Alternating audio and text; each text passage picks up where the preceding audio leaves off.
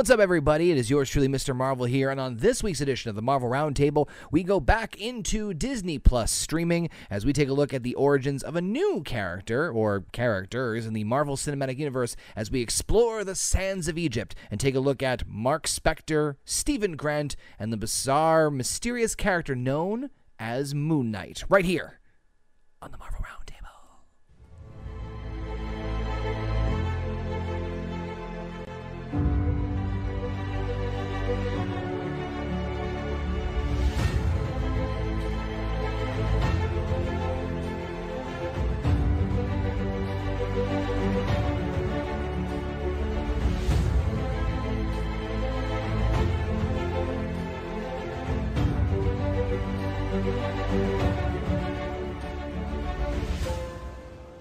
What's going on, everybody? Welcome back to the Marvel Roundtable right here on the Horny Goat YouTube channel. And of course, the Horny Goat Podcast Network, where you can listen to us on all your favorite podcasting platforms, such as Spotify, Apple, Google, iHeartRadio, and so many others. This is, of course, the Marvel Roundtable, where we deep dive into every single Marvel cinematic movie and TV show on Disney Plus that ties in, of course, to the giant Marvel Cinematic Universe. Uh, I am not alone. I am joined here by the wonderful cohorts of the Horny Goat crew. I've got with me the tattooed mama herself, Heather, and everyone's favorite bear from upstairs, Canadian Basement. How you guys doing this evening? Just finished. Seriously, I think it. I think was it Spider Man that you like just finished before you got on, or was it the one was it No, Hawkeye? that's what, it, it was a t- TV show of some form. It might So it have must have been Hawkeye. Hawkeye, right? Where you like literally like yeah, I just finished was it twenty minutes before. Not even. It was like 10 minutes before. And he's like, I literally just finished this. I finished I would- it 30 minutes before. I would love to know what Basement's like thesis papers in college would have looked like. I just finished. Why is this dated today? No reason. Here you go. yeah, man. Procrastination. That's where it's at. At least I get it done. Well, I was gonna say you, Yeah. you, you can use the ex- excuse of oh I get to absorb it and then actually you know I mm-hmm. get to In this case, it actually is helpful. I feel. it, actually in some ways in some ways it does I think because I, I remember Having it that fresh in your mind, it is. I mean, I finished watching it last night. I So, watched it a while ago and I'm still going off. Of. See this I at this like, at this point now it's of just light refreshers for me because I've seen. I mean, I've seen everything obviously, but now this is obviously still fresh in my mind. Because, uh, fun fact, we are now at a uh, you know stage where we're starting on a show that or a Marvel property that was airing the time we started the Marvel Roundtable. It's a weird thing to say out loud. Uh, but yeah, we started this at the beginning. We started the Marvel Roundtable at the beginning of the year, and this came out in March of this year. So we're actually now coming full swing, and we are that much closer to ending this, the beginning. ending this torture that I'm putting my friends through. I through. left after this. Yep. I missed the beginning. what you missed the beginning. I missed the the, beginning was better. I, I miss when I had the option to say no. um, but um, this one is uh, spoilers. This is one of my one of my little uh, personal nugget favorites, and we'll get into why. And I'm sure Heather and Basement will remind me why it's not that great. Um, but we'll we'll get into the specifics. But Moon Knight is um, is a unique situation not only because it's another Disney Plus show that we're going back to, but more importantly, uh, if I'm not mistaken, with with outside the confines of like another bigger character that's already been established, this is the first time that Marvel is introducing a well uh, in a series anyway a brand new character. We haven't had anything like that since Shang Chi and the Eternals, where Correct. we're introducing a new genre, a new character, a new setting, a new environment without the support of like another character that's already been well established. In fact, I was telling this to, to Heather a little bit before we got on here. One of the reasons I really like this this show, spoilers, and I'll throw it to Basement Head as far as their thoughts, is that there's very little to no big Marvel connection in the show. So you don't see like there's there goes the Hulk, there's Black Panther, there's Thor just coming in to wave and say hi and then leave. There's no like they're not like leaning on any other major property. It's kind of as standalone-ish in the MCU as it can be right now, which that's part of the reason why I kind of like it personally. But what did But you guys think? More than just, it's more than just standalone-ish. It is standalone because one, he's never been seen, and two, we know very little about him, and three, there were literally no major Marvel characters None. in this show. None. There was a couple of small, and I do mean very small Easter eggs that rever, refer to like two things, but they're blink and you miss them moments. Other than Yes. that, they're not prominently there. Yeah. And with that being said, I mean, this show had the potential to be fucking amazing, Yeah. Yep. Yep. but then episode two happened, and then it just went downhill from there, and didn't pick up again until episode five. For me, F- five was my favorite for the record, so I, I, I get where you're coming from. Ba- basement. What, what about you? What's your what's your overall reaction to, without going into too much detail yet, of of Moon Knight? Such a weird thing because like It really it is. is it, it's separated from the Marvel universe, but oddly, the thing that hurts the most is that it's connected to the Marvel oh, universe. yeah, no, like it, the, it just feels like you could have gone so much further with this idea, Yeah. yet they still have to have it grounded within like the confines of the Marvel universe. I know it doesn't. I know, I know there's no like Easter eggs or people popping out of here or there, but it has to be something that can eventually connect. The premise lends itself to being completely balls to the walls crazy. But uh, honestly, the worst part about Moon Knight, the the show, is Mhm. Moon Knight. what And- part of Moon Knight though? I think Ethan Hawke, but that's me. The mid side or is it the action side? The the no, the fucking superhero character of Moon Knight is the worst part of Moon Knight. In all honesty, I don't know. I, I think the antagonist was the worst part, to be honest. My my my opinion, and it sucks because, to be honest, um, we'll get in there, but like Ethan Hawke in a, I I know he wasn't, but it, it looked so fucking phoned in, but he, he looked like a lesbian activist. it was intriguing to me. I don't know what it was, but he's just like, we're gonna go and do this. I'm like, that's like the range. That that what I just said there was the range of his emotion for like the entire show, which I It's kind of like a non mind. entity. Yeah, yeah, yeah, Yeah. yeah. Actually, basement just said it right. Yeah, he he, he almost not almost non-existent. Uh, but a lot of the show hinges on him, and it's so weird when you put him up against like Oscar Isaac, who is really the best thing about this fucking show. Yep. I and it's like, okay, now you have this performance that's all over the fucking place in Oscar Isaac, and then you have this performance that's like he could be replaced by a block of wood with long, flowing hair and, and it, it just it, it is such a weird... and sandals. The sandals were like really glass focused sandals. on. Glass sandals. a lot. Get get it right. Glass sandals. Um, I'm right. I'm right there with you. Like I, I you know, I, I I remember telling Heather in basement when we were starting the Marvel Roundtable and we watched the first two episodes together. And we'll get there, but obviously CGI was not the best in the first episode at the very least. We'll we'll get there. We'll get there.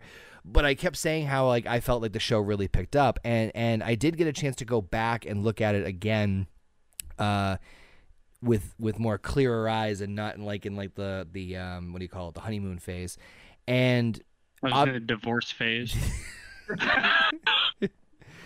separation. Go to hell, is hun. Already there, dear. Um, it, it's it's the right the writing in the writing in terms of like the arc story is is really what hurts it in for, in terms of like we got to stop the antagonist is is the biggest like for me anyway was the biggest like letdown.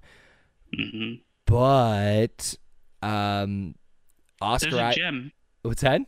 There's a gem hidden within there. Oscar Isaac's performance is fucking insane, and, and so much so that, and I, I felt like it was just I brought this up because I actually, you know, the, they have all the Marvel, um, what do you call it, like the behind the scenes stuff where you can look at like the shows and stuff, like the making Mhm. of, um, and uh, that one I watched, and it was what what I found out was very interesting was when Oscar Isaac did the, you know, the, between Steven and Marc, he they would cut it originally where they would have him like you know stop switch to the other personality and then you know do that voice or whatever and then it got to the point where he could just Yeah. do it instantly in one felt Kind of, swoop kind of, you kind of see that as the show goes on. Mm-hmm. Too. Yep.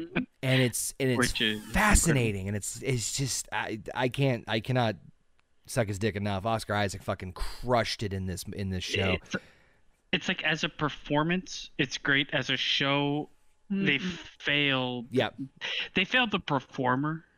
Well- in my mind, Big and like I mean, the weird thing is too. Ethan Hawke, I find, is a good actor. Yes. They yes. just gave him nothing yes. That that's at all. there, there's there's there's pieces of it that I wish could have helped flushed out other pieces that weren't as good.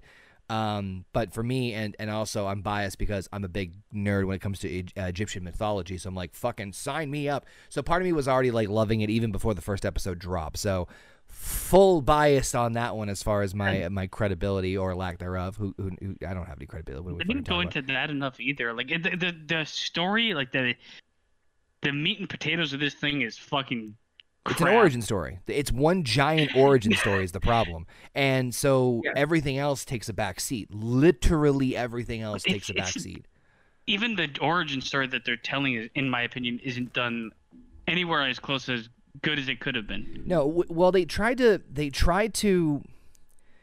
I think what There's they a lot of like shock and awe in this show that well, y- right. actually hurts the story more That's what- than it helps it. that's where I was going to lead to was the fact that I think what they were trying to do was they were trying to hook you in as long as possible for the swerve of how everything came to be, which I don't know about you guys, but by the second episode, I quickly figured out what the swerve was probably going to be.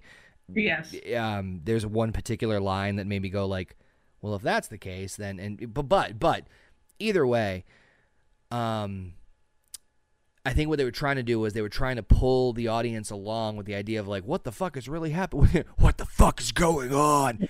Up until where episode six is, fucking have at it. And and I I applaud them for trying, but there's just I'm sure Heather. I know Heather was saying this because she's like the show fucking dragged, and she's right. It- especially after like, I'd say like the th- eh, episode two, de- de- definitely episode two.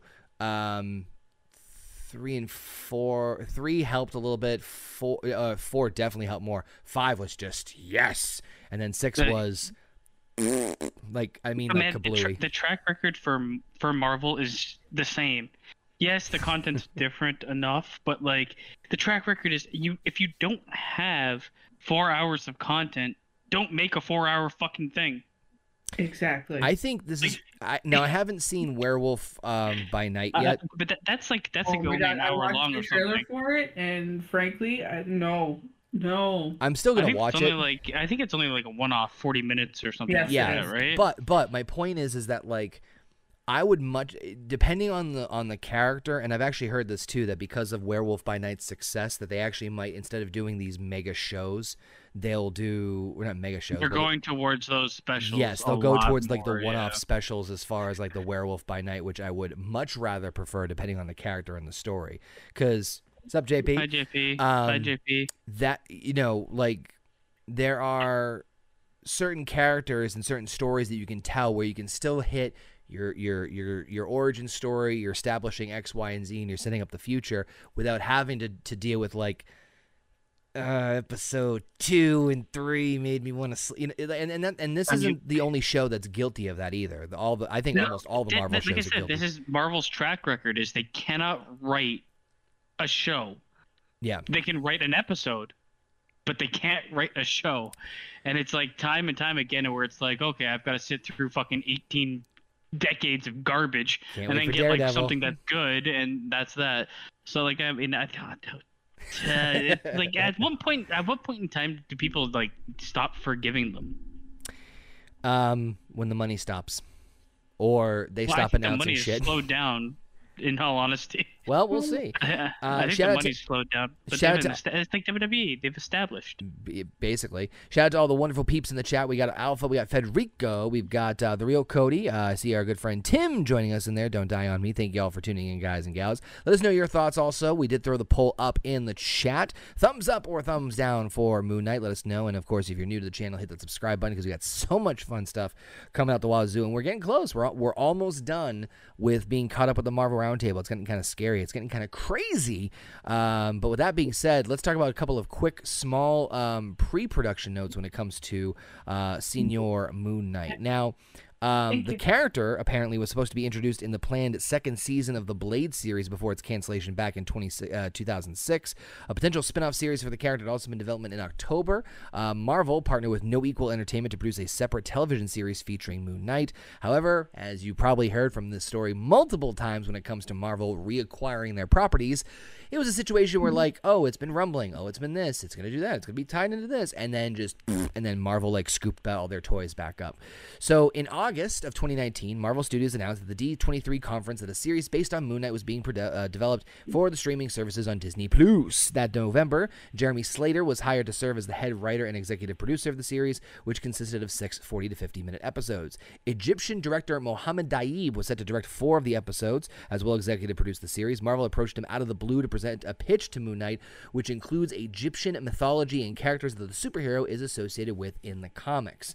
Now, um, it looks like in February of last year, Feige had also said some Marvel uh, series, including Moon Knight and She Hulk, were being developed with the potential to have a s- additional season made. In contrast to series like WandaVision, which were developed as limited events that led into feature films instead. Um, so, just as of total disparity here, uh, um, at the time of this recording. There is no officially confirmed season two for Moon Knight, but as we'll get to to the end of this, I- they they left the fucking door wide fucking open. Um, but uh, but that being said, uh, there was another, another note I was going to make about. Oh yeah, I already mentioned about the whole Oscar Isaac um, being able to switch back and forth. But other than that, this is kind of you know like I said before, this is Marvel's stab at producing or introducing a new genre and character that we haven't seen since Shang-Chi and the Eternals. Everything else has been, um, you know, A- And to that point, Shang-Chi and the Eternals versus this, this has the most interesting lead. Yeah. Like Shang-Chi, the, the lead is fucking, he could be replaced with a piece of paper. Eternals, all of them could be replaced with the stack of paper. eh, some. No, no. Eternals is a little bit of like, yeah. Uh, but there's so many that it's like all they are one note. Unfortunately, this one it's not a one note character, and No, and I mean- therefore had the highest potential in my mind. it did. so personally speaking before we get into episode one the re- the the main reason i like this this so much is because not because it's good. Great way to sell the series. Um it's because it's different. And i know that marvel has and is still is experimenting with what's what you know something that's totally different which at the at the end of the day good bad or indifferent i have to give them credit for at least trying to go different directions with their characters. Hell we'll talk about it when we get to she-hulk but even she-hulk makes fun of that trope of what marvel does as far as the way they do things. And so to have That's a good thing. thi- what's that? I don't know if that's a good thing, making fun of yourself and continuing we'll to do get it. there. We'll get there. We'll get there but um but the the reason that the moon knight for me was so intriguing was that you know you, you look at all if you look at all the the i think one of the reasons why the avengers worked in terms of um uh, you know, and then in the MCU itself is because of the vastness of the characters and the establishment of them. Not all of them got the same establishment. Not all of them have the same backstory. But let's face it, they all kind of like find their way to becoming who they're supposed to be, right? Like I, I know that that's you know I'm generally paraphrasing, but this is so very not the case in the, in this case. Um, and as like I've mentioned before with other Marvel properties, this opens up the door a lot, especially on the supernatural side of things. I mean, yeah, we've seen, and we'll talk about it next time with Doctor Strange. Um, but we have and and Scarlet Witch to an extent with WandaVision, but we haven't really explored the supernatural side of Marvel as as thoroughly as other sides. So that's the other part is that this could open up the whole, you know, this could be a pivot for, you know, Ghost Rider coming on into the MCU. This could be a pivot for the Midnight Suns coming into the MCU. So, you know, could be that. Sorry. as soon as you said uh, Doctor Strange and everything that followed that, my dog just started growling really loud. and he just kept He knew. going. He fucking knew. He knows. He knew I was He the bullshitting. torture we were going to be going through. I, do, I do have a question though for you guys before Yeah. we jump into the episodes. Yeah. Mhm. Do you think hmm that like like you can watch every fucking movie and TV show known to mankind, but you can always kind of tell. I can tell at this point which is a Marvel production, even if it's like this is different, the storyline is different. You know it's Marvel, right? Yeah. Yes. Do you think it would benefit? Do you think it's more beneficial for them to have that like stamp of knowing it's Marvel, or to be indistinguishable from like? Because I think this is like this concept of the concept of this show really lends itself to like going completely fucking wild psychologically with things, and if you stepped away from the like Marvel, like like honestly, it's like fucking white bread and butter if you stepped away from that, I think you might be able to like breach into making an actual really good movie or show. That was a horrible transition. It- I'll let Heather go first. Um, honestly, I don't know. Considering there's so many other brands out there that have their own stamp for their kind of series. You look You- at the, the world of Harry like- Potter and the magical beasts and all that. They have But Harry Potter, not so much because Harry Potter gave a lot of like leeway to its directors. You can watch like Harry Potter one and Harry Potter three and be like, the characters are the same, but the move, everything else is different. because they had to follow the book. No, but like it, the like what I'm saying is the you don't feel the you don't feel the marvel in the production value. Well, it was also Warner Brothers, so No, Um, not Disney just mass produ- mass producing shit. Real quick on just a side note, um, before I want to let Heather continue. Um, it is torrentially downpouring here right now, and I see lightning. So if the stream goes black, Yeah. you know what happened, folks. Continue. But you also have Disney with the Star Wars stuff. You know it's Star Wars. And it's not just because of the cast of characters or its location. Do you think that's like a detriment to Marvel at this point after having 25 movies or shit? So They're we're almost at 30 at this point. So, um, I think it's different for Marvel versus Dis- uh, versus Star Wars. Star Wars has your core movies, right? The Star uh, the Skywalker saga, and if they continue on after that, you have the main uh, movies that you can reference to, and so you have more wiggle room in terms of like you can sneak into the crevices in between the stories and tell things that don't that do and don't impact the main continuity of the movies and still get away with like you know if you want to do things darker or edgy or more adult or whatever the fuck you want to call it you you have a little bit more freedom in the Star Wars universe in my opinion. Marvel is sort of pigeonholed because especially the audience in my opinion is conditioned to understand that this is all going in one direction that it's all going over here and it's all going to lead to secret wars or or the next big thing. Could it they? Follows, it follows Stephen King's idea of everything follows the beam. But then, Yeah. then you get like a, a thing like Moon Knight, which is i- in no way attached to Marvel except for the fucking label of Marvel. yeah But that still hits those like production beats that Marvel does. I can tell it's a Marvel production. Um, and the reason I said this is because like you look at the DC universe and you've got things like Joker that come out that Yep. have no relation right and is completely removed and did very well. Yep And I think there is some benefit after 30 fucking things to kind of like step outside of that safety field. don't disagree there's the bless it's the blessing and the curse you know and and plus you, you do have to acknowledge that you know Disney being the parent company Disney is going to push Mm-hmm. f- more safer Well, Disney did it forever, right? Like you knew Lion King and everything else that was in that area of, of Disney productions right were all the fucking same. um, but yeah, I, th- I think I- I'm with you. It's a blessing and a curse. But- it's a blessing for money making, a curse for long term storytelling. if I'm sorry Heather I didn't mean I don't know if you wanted to say something else as well I forgot what I was gonna say. Sorry.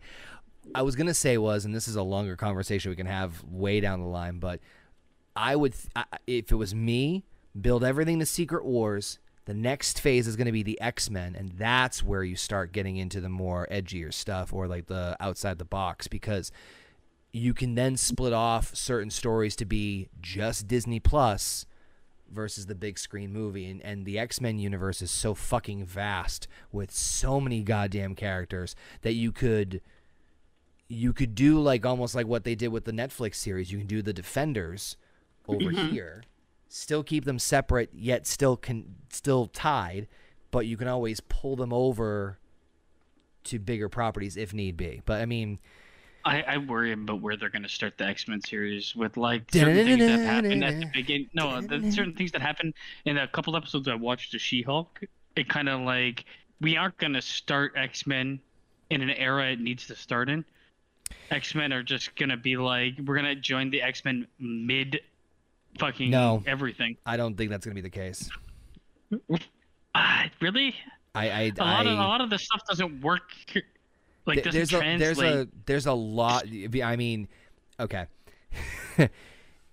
there's a lot of hype and expectation on on that right and and, and rightfully so i i don't think I, I would i would like to think that for all the mistakes that marvel does and for the love of christ they do a lot of them that introducing the x-men the proper way into the mcu uh, you have to think is going to be handled with like because it, it- Yeah. it, it has to be handled with pins and needles because you know you they're going to get shit no matter what they do regardless but especially that that's something that a lot like that's that that's a lot of hype even before they do anything They're gonna have to deviate from source material, which is gonna hurt them no matter what. well, can- there's To- to- there's a shit ton extent, timeline wise, they're gonna have to. oh yeah well well oh well we, i think we talked about. Well, about now this that they've introduced the multiverse, there's shit tons of timelines that they could have yeah, Yeah. fucking I mean, loophole baby you know, it, and it kind of also, makes I remember what I was gonna. I remember what I was gonna say. Uh, it also comes down to the fact that no matter what, there are gonna be fans out there that are fucking diehard to the comics, that are gonna bitch about the movies and the shows, that nobody's gonna be happy about it, and Yeah. there's gonna be things that the studio has to do to try and lure them in so that they can keep getting their money and it's just going to make it worse for those of us who want them to do the change and make it not so marvelly I mean, I personally feel like they can stay like they can use the comics as, point of reference, but following them to a T is like suicide a lot of the times because the comics are there's so many fucking comics at this point in time that you can follow the dumbest fucking storyline and be like, well, it's comic accurate. Doesn't mean it's a good fucking movie.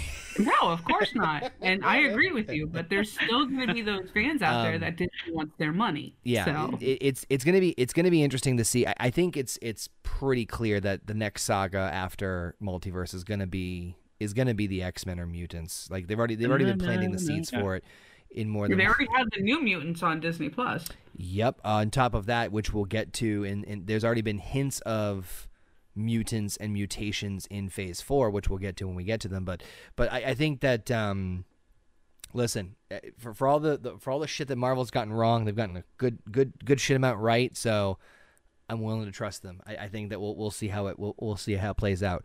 Timestamp and quote me on this. So that way everyone can burn me and fucking block me as soon as uh, it all shit hits the fan. That being said, why yeah, fucking- how dare you? I'm, I'm no longer Mr. Marvel. I am Mr. Marvel. Um, that being said, let's kick off episode one, which is the goldfish problem. Fucking love the name of that episode.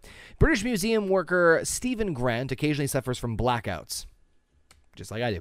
Uh, after going to sleep one night, he finds himself waking up in the Austrian Alps, witnessing a cult meeting led by religious zealot Arthur Harrow, who demands a scarab Grant unknowingly had in his possession. He escapes from Harrow and is nearly killed, but is saved by a mysterious voice in his head. After waking up in his home, noticing several oddities, and returning from his misscheduled date, Grant realizes that two days have passed since he went to sleep. He later finds a hidden phone and a key card in his apartment flat, and while searching through the missed calls from a woman named Layla, he, she calls, Grant is confused upon her calling him Marc. The next day, Grant is confronted by Harrow at work, who reveals that he is the servant of the Egyptian goddess Ammit. Later that night, Harrow summons a jackal like monster and attacks Grant at the museum. Just as Grant is cornered by the monster, his reflection in the mirror tells Grant to let him take control. Grant agrees, transforming him into a cloaked warrior who kills the monster. Holy fuck, what a what a pilot. That's a lot to take in in one fucking episode. I do want to say, how you doing, Tex? Um, I do want to say when we first started watching this, the first words out of Basement's mouth when they opened up on the bedroom scene with him chained to the bed is was, was he fucking kidnapped? oh yeah, that's right. Yeah. Um, th- this is uh, this is fucking. Ins- I mean, th- this was. how do I say this? We've said this before. I think we've all said this before on one show or the other, where it's like, God damn, they fucking hit the ground running. They and do- then run right into a brick wall. they do and they don't in this episode. It's fucking weird, but but I appreciate that they try to like they're trying to like set up a normal situation, but it's almost abnormal, like almost fucking instantaneously. And so and this is kind of what I was going back to the idea of like they're trying to string you along until they reveal everything in episode 5. I kind of appreciate them trying to keep it as like what the fuck is going on. So parts of this work, but parts of it are just like what the what like it's it's the first episode should be conditioning us to the norm, then breaking that norm afterwards, not doing it in the exact same fucking episode. So it's a little it's it's a mm, little I off for me. I don't, I don't mind the way that they handle this. If anything, my biggest complaint about this show, and I, I don't really want to wait until episode five to talk about it, is the fact that there is something that gets revealed later on that I would love. I would absolutely love if they dropped more Yes. before it happens, because like the, the, like you, kind of want to get drip drip drip, drip fed that type of shit instead of just being lambasted with it later and like they don't give you enough right now they say yeah he loses consciousness and does some weird shit he's not like one person or whatever um but they want to hit an emotional beat later that would have Yeah. worked much better if it wasn't just like I mean the first episode I guess they could go without it, but like it would be nice to see a little bit of it moving forward. Yes. Um the uh the, the the like I guess it feels weird getting like not walked into this show where it's it's more like here's the show and then all of a sudden fucking nothing makes sense. right. Um, th- th- I'm gonna throw this out there just and t- you guys tell me if I'm if I, part of me feels like a little I would have been able to swallow this episode a little bit more if and this might sound really stupid, but if we had like a five minute beginning of Hey, that's me. I'm Steven Grant, and this is da da da, and like him, like just a brief narration summing up who he is, what he is, and, and setting it, and like just a quick little like, this is me job, da da da. Ah, my wi- my boss is a bi- yeah, not bitch, but like my boss, boss is a little bit t- like a They quick could have they very easily you could have sat there and said, "My boss is a bit of a bitch, but you know what? It's a job." But yeah, just it, it should have been the entire first episode should have been him, Steven Grant, working and establishing establishing the lore that they re- rely on later that they don't ever really fucking bring. Like, there's a lot to do with like Egyptian gods and stuff that they don't explore. They just have it there. Yep. So like doing that for the majority of this episode and having the end be like waking up somewhere he didn't expect to be. Wake me. I think would have worked would have worked better. This is the episode with the uh the logs too, right? the logs. You know, the PlayStation 2 logs from the truck. with Oh logs. God, yes, yes, yes. This is the chase scene where he's going, he's blacking in and out, and we get the dead oh, guy in so the back I of the truck. actually for for okay for as It's much so shit as we bad. give It's this so bad. as as It's much so okay. bad. All right, hold on, hold on, hold on. For as much she as much as I give shit on the CGI, and I do agree with you guys that it was shit. The concept of him like phasing in and out and not knowing what happens in between, that was fucking cool. I I, I like that part where it's like oh f- like I- again it's part of like the putting the the the the piece to, the mystery together. Um, That was fine. The CGI though, where you can clearly see it's a guy literally sitting on a floor leaning against a green screen. if screen you look closer, you can with see. a The, wide open door, back door to a bakery truck, which is a step if, van. if you look closer, you can see the milk crate he's sitting on. But okay, keep going. It, it's pretty bad. The CGI is bad. The the one thing I'll say, Conor, that uh that like phasing in and out of like consciousness while fighting and stuff is a great like breadcrumb Yeah. for when we finally get to see, but we don't hardly ever finally get to see. They do the same fucking thing in the last episode. Well, well, and it's infuriating because it's like I'm gonna tease it until I But- but- tease it until I tease it. but but the idea is Guess what? I'm teasing it still. Right, but the idea is that he doesn't know what's happening in between, even though like we, the audience, can very easily put together what's going on. So it's more of a device. The reason I like it is because it's not overly complicated. It's just he blacks out, he wakes up, and I I, I love how that became a TikTok trend, by the way, of the whole like you know they do the eye roll and then they turn change something, but um but. uh i- it's more just to put pieces together for us. It's like, well, okay, he blacked out and he can't remember, so we're assuming he, who he did this. I know we know where everything goes, obviously, because we watched everything. But I, the reason I like it is because it's a unique, different uh, narration tool to help the audience kind of like you said breadcrumbs but but right now we don't really need a whole lot of breadcrumbs we just know that like Steven Grant's fucked we don't know what's wrong with him but we know that like he clearly can do some shit with a bakery truck bakery truck um It's the te- the, the the the problem is not with its introduction or use throughout most of the show. It's the tease of something that never It never delivers. gets- Yeah. For a lot of people that watch these Marvels shows, as many people want to complain about, oh, big fight scene, whatever. You still need that because it's a fucking comic book story. At some Yeah. point in time, you need to get that. Um, this show does a couple fight scenes, but they all look shitty, and I don't care about any of them. How So it never really delivers on what it's teasing. In that respect, I like the idea Yeah. of it kind of being used to like show what is possible. Well, there, there's one big gripe I have about the show overall, which we'll get to at the end. But uh, the two things I just wanted to kind of touch base on with this episode before we move on is number one, um, Arthur Harrow, uh, played by Ethan Hawke.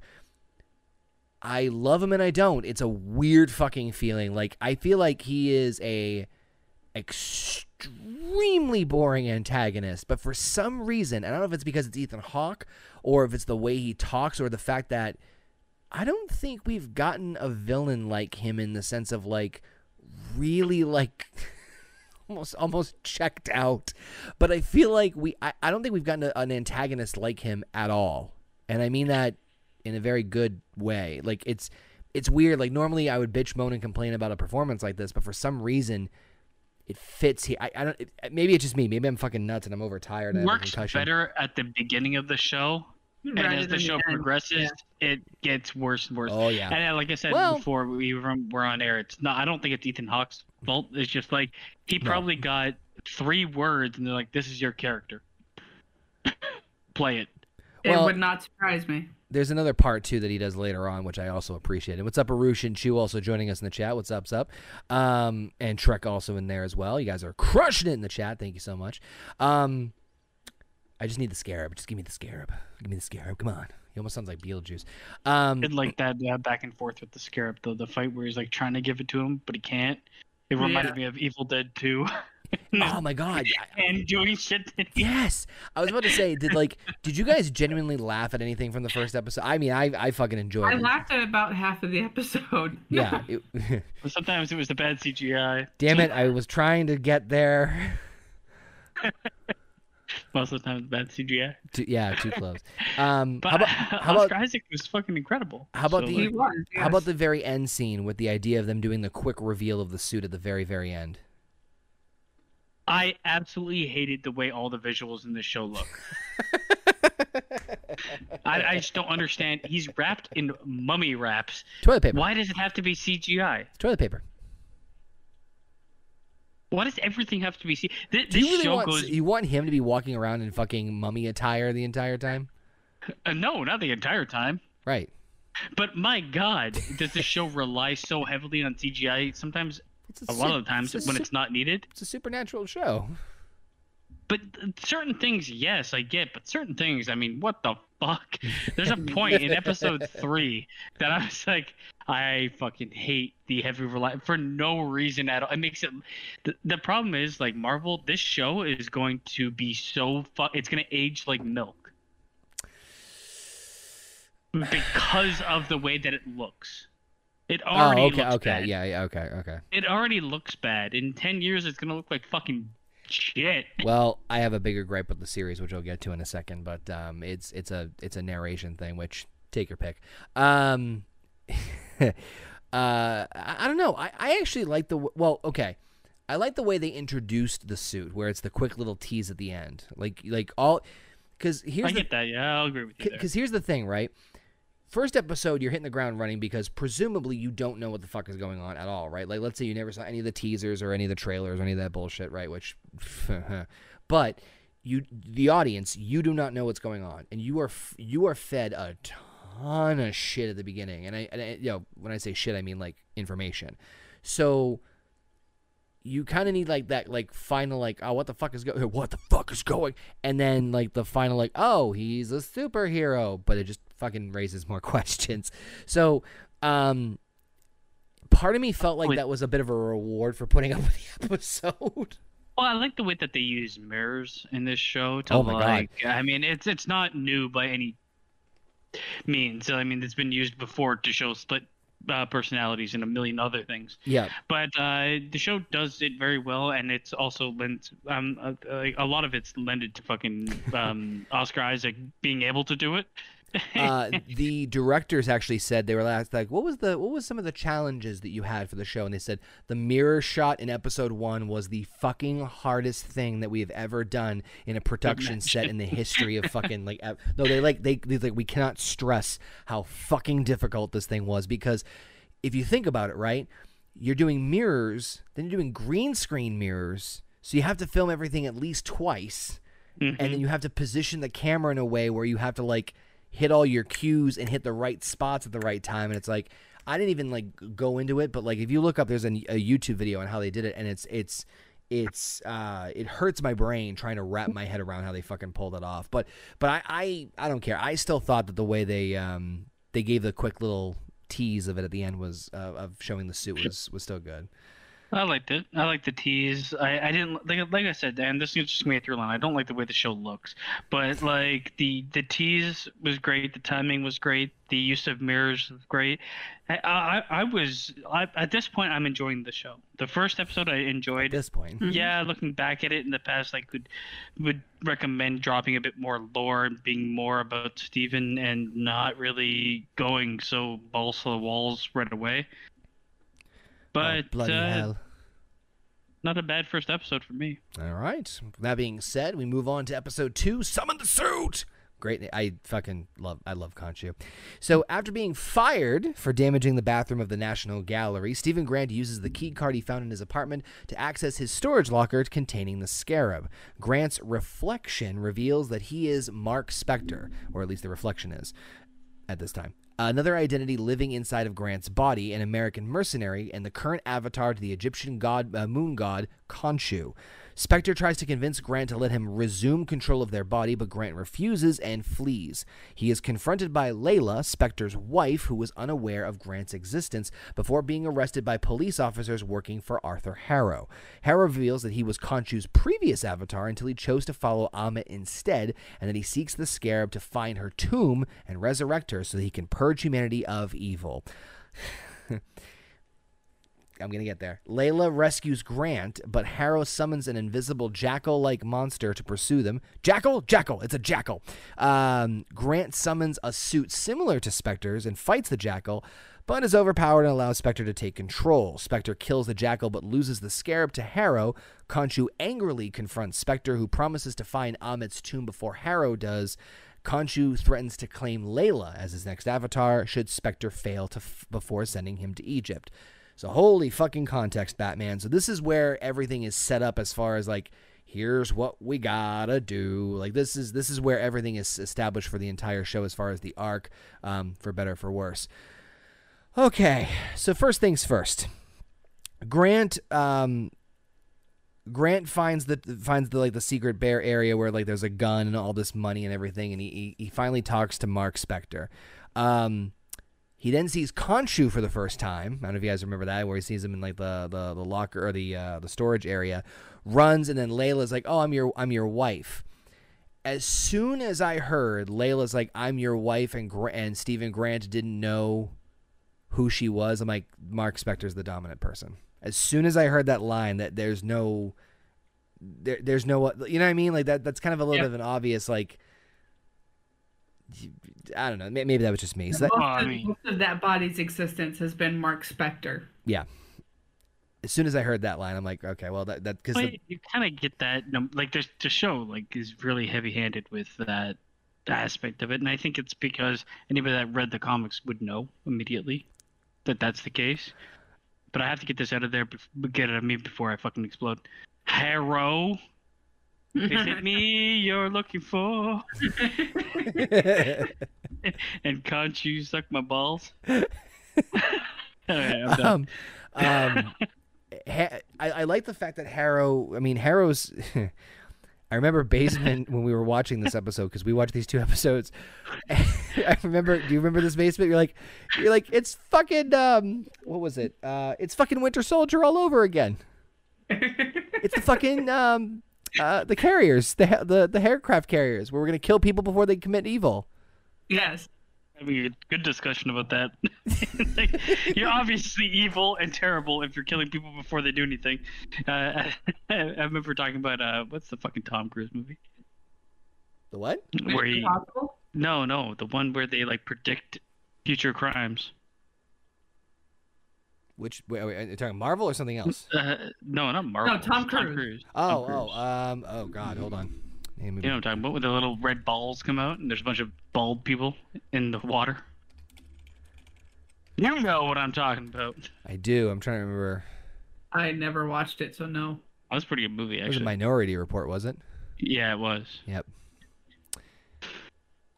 Fucking Tom Yeah, Cruise. Might be, my, might, might be my favorite Tom Cruise. I just, I just love how love. like it. I, I don't mind the setup. It's actually pretty, you know, okay. It's a little bit paint by numbers. I don't give a shit. It's fine. I think it suits what we're looking for here as far as like a, you know, a story.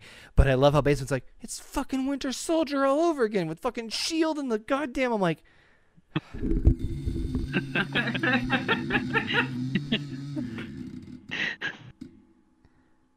because you're right. um, I, we were talking about this before. How I loved, I love Khonshu. Khonshu's a dick. He's a fucking asshole, and I just love him. Especially the scene where he's like, "Kill him." He's like, "Is he telling you to kill me? Break his windpipe." Like it just he's he's he's a fucking so ass, venom. and I love him. Um, That's so Raven. I mean, it, it explains why Khonshu and fucking Marc Spector got along well, along so well because they're pretty much the same person. Yep. Yeah, basically. Well, we'll, well, well, sort of. We'll find out more about that a little bit later on. But um, so I mean, not not much else other than like this is the establishing like the stakes that are up there and like you know who's good, who's bad, why we have to stop them, and blah blah blah blah. Um, I did like. Uh, I also did like Con- like Steven Grant's falling to his presumably death, and Khonshu yells "Summon the suit," and he comes out with as now known as Mister Knight, which is Moon Knight dressed up in a full Tuxedo, white suit. A- Yep. A much preferred suit to the fucking CGI mess they have him wearing half the time. Float like a butterfly, And- sting like a bee. My name's Steven honesty- with a V. I mean, it like come on, it looks so bad. The CGI in this is absolutely terrible. From the a, suit looks terrible. up close, yes. From a distance, no. But then again, we don't get much. With my eyes closed, pretty good. With my eyes closed, it's fantastic. What did you Um, guys think of? Everything is Uh, so beautiful. Yeah. what did you guys think of uh, Layla as a character? she was a little overboard with her acting, I think. Did she get you on your knees, Layla? I. she's not middle of the. r- She's better than middle of the road, but she's not the best female actor or actress or character we have in the MCU so far. But she is handled better than a lot of ones that we've seen in the past. She's definitely given a better starting board than others. She's I she, her character. I don't know if the actress is not it's, terrible. it's hard to it's hard to tell with her. They, they they ask a lot of her at a certain point in time in the show, Yes, they do. and it does not. She's also a major crutch in term. And what I mean by that is like she's a supporting, you know, piece for a really good chunk of this show. So it's kind of I like her character. It's just I, I like I said, I, I'm not a huge like the actress isn't terrible, but she's not. Uh, when when you have to when she's featured and ninety percent of her fucking time on screen is with I uh fucking Oscar Isaac, it's Yeah. just doesn't doesn't look well for her. yeah. Um, So Steven uses the regular the, the the Mr. Knight suit.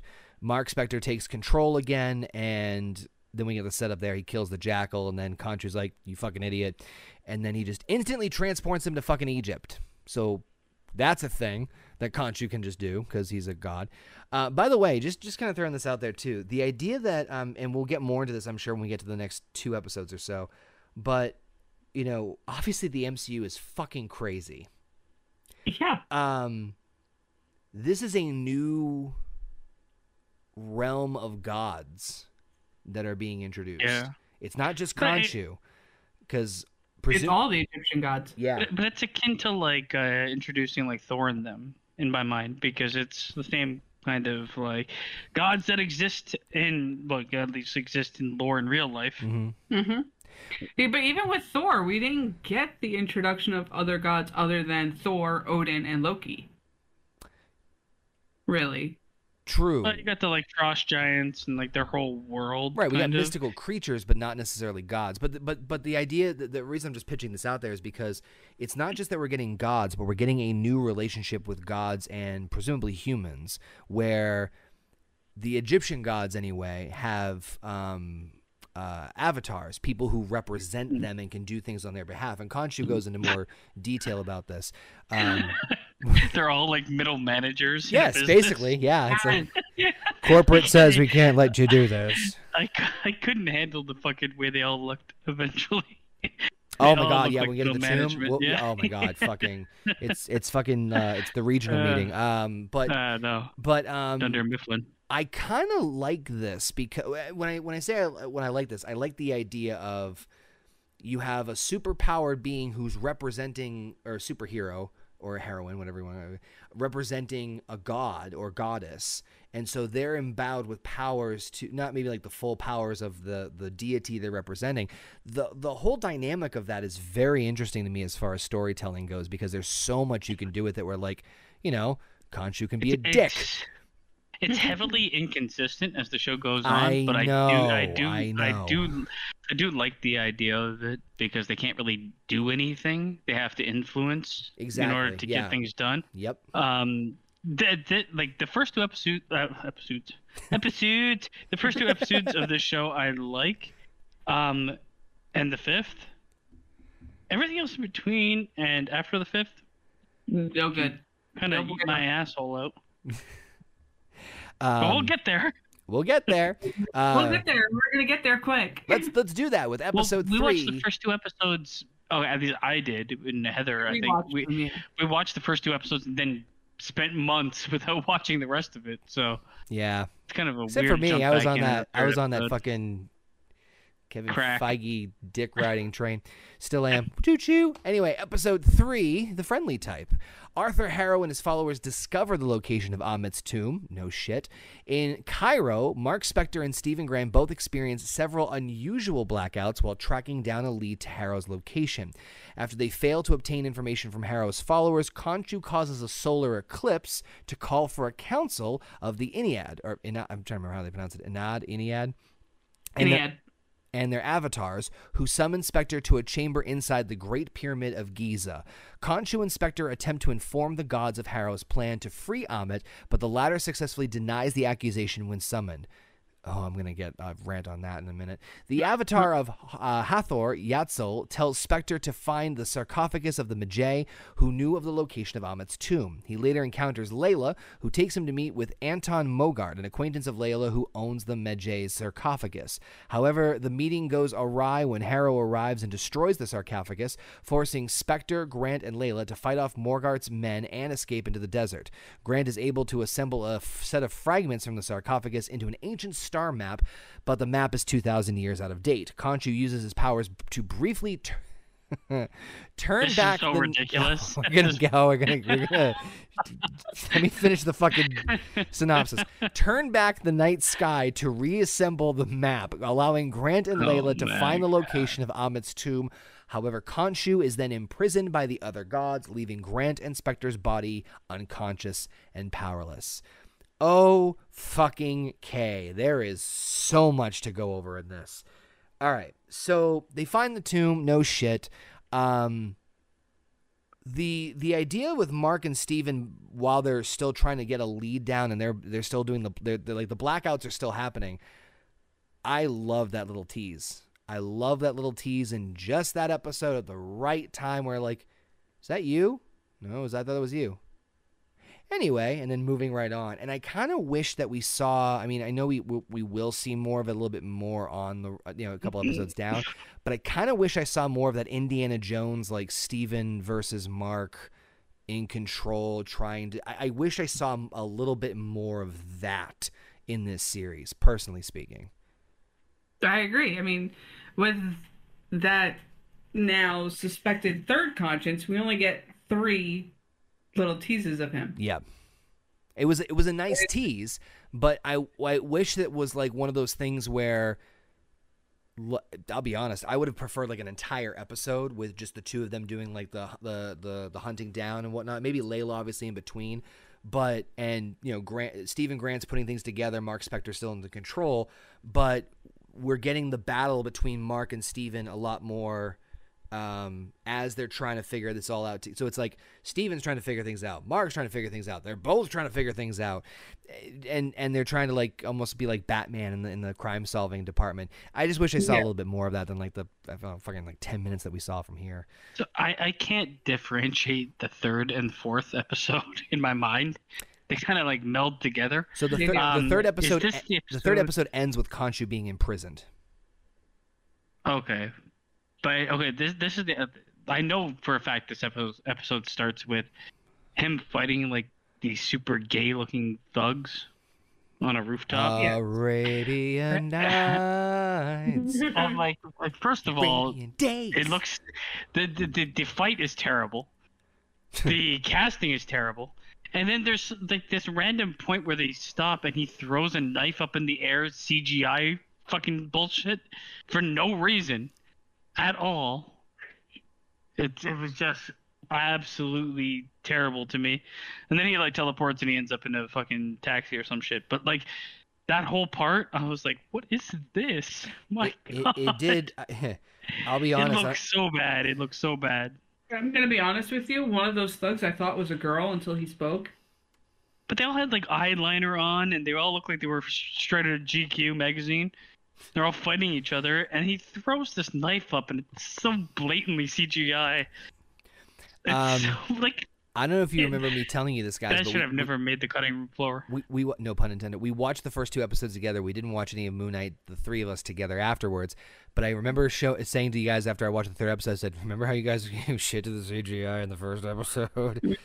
Uh, Wait till Moon Knight's done." Um, so that was all over the place, and then I do like the idea of Khonshu being like, "Fuck, all right, well." let's go snitch. let's.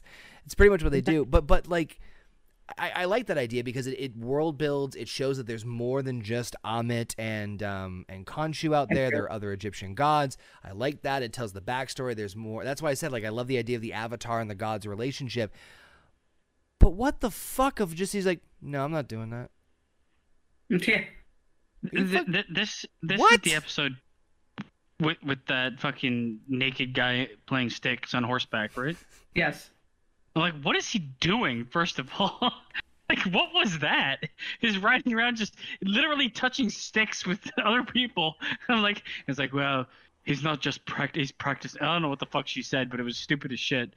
he's practicing an ancient form of horseback riding and fighting.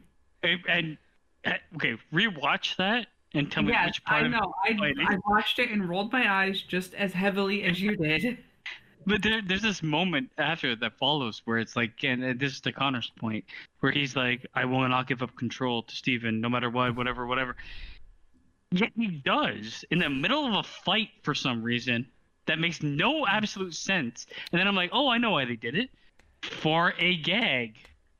Yeah. Or a laugh that's exactly like, what you just. Oh, I don't know why. I don't know why she would. He, she would say like, why, why her, my, uh, what mouth? And like, oh, I'll be setting up something. I see how it goes. Very clever.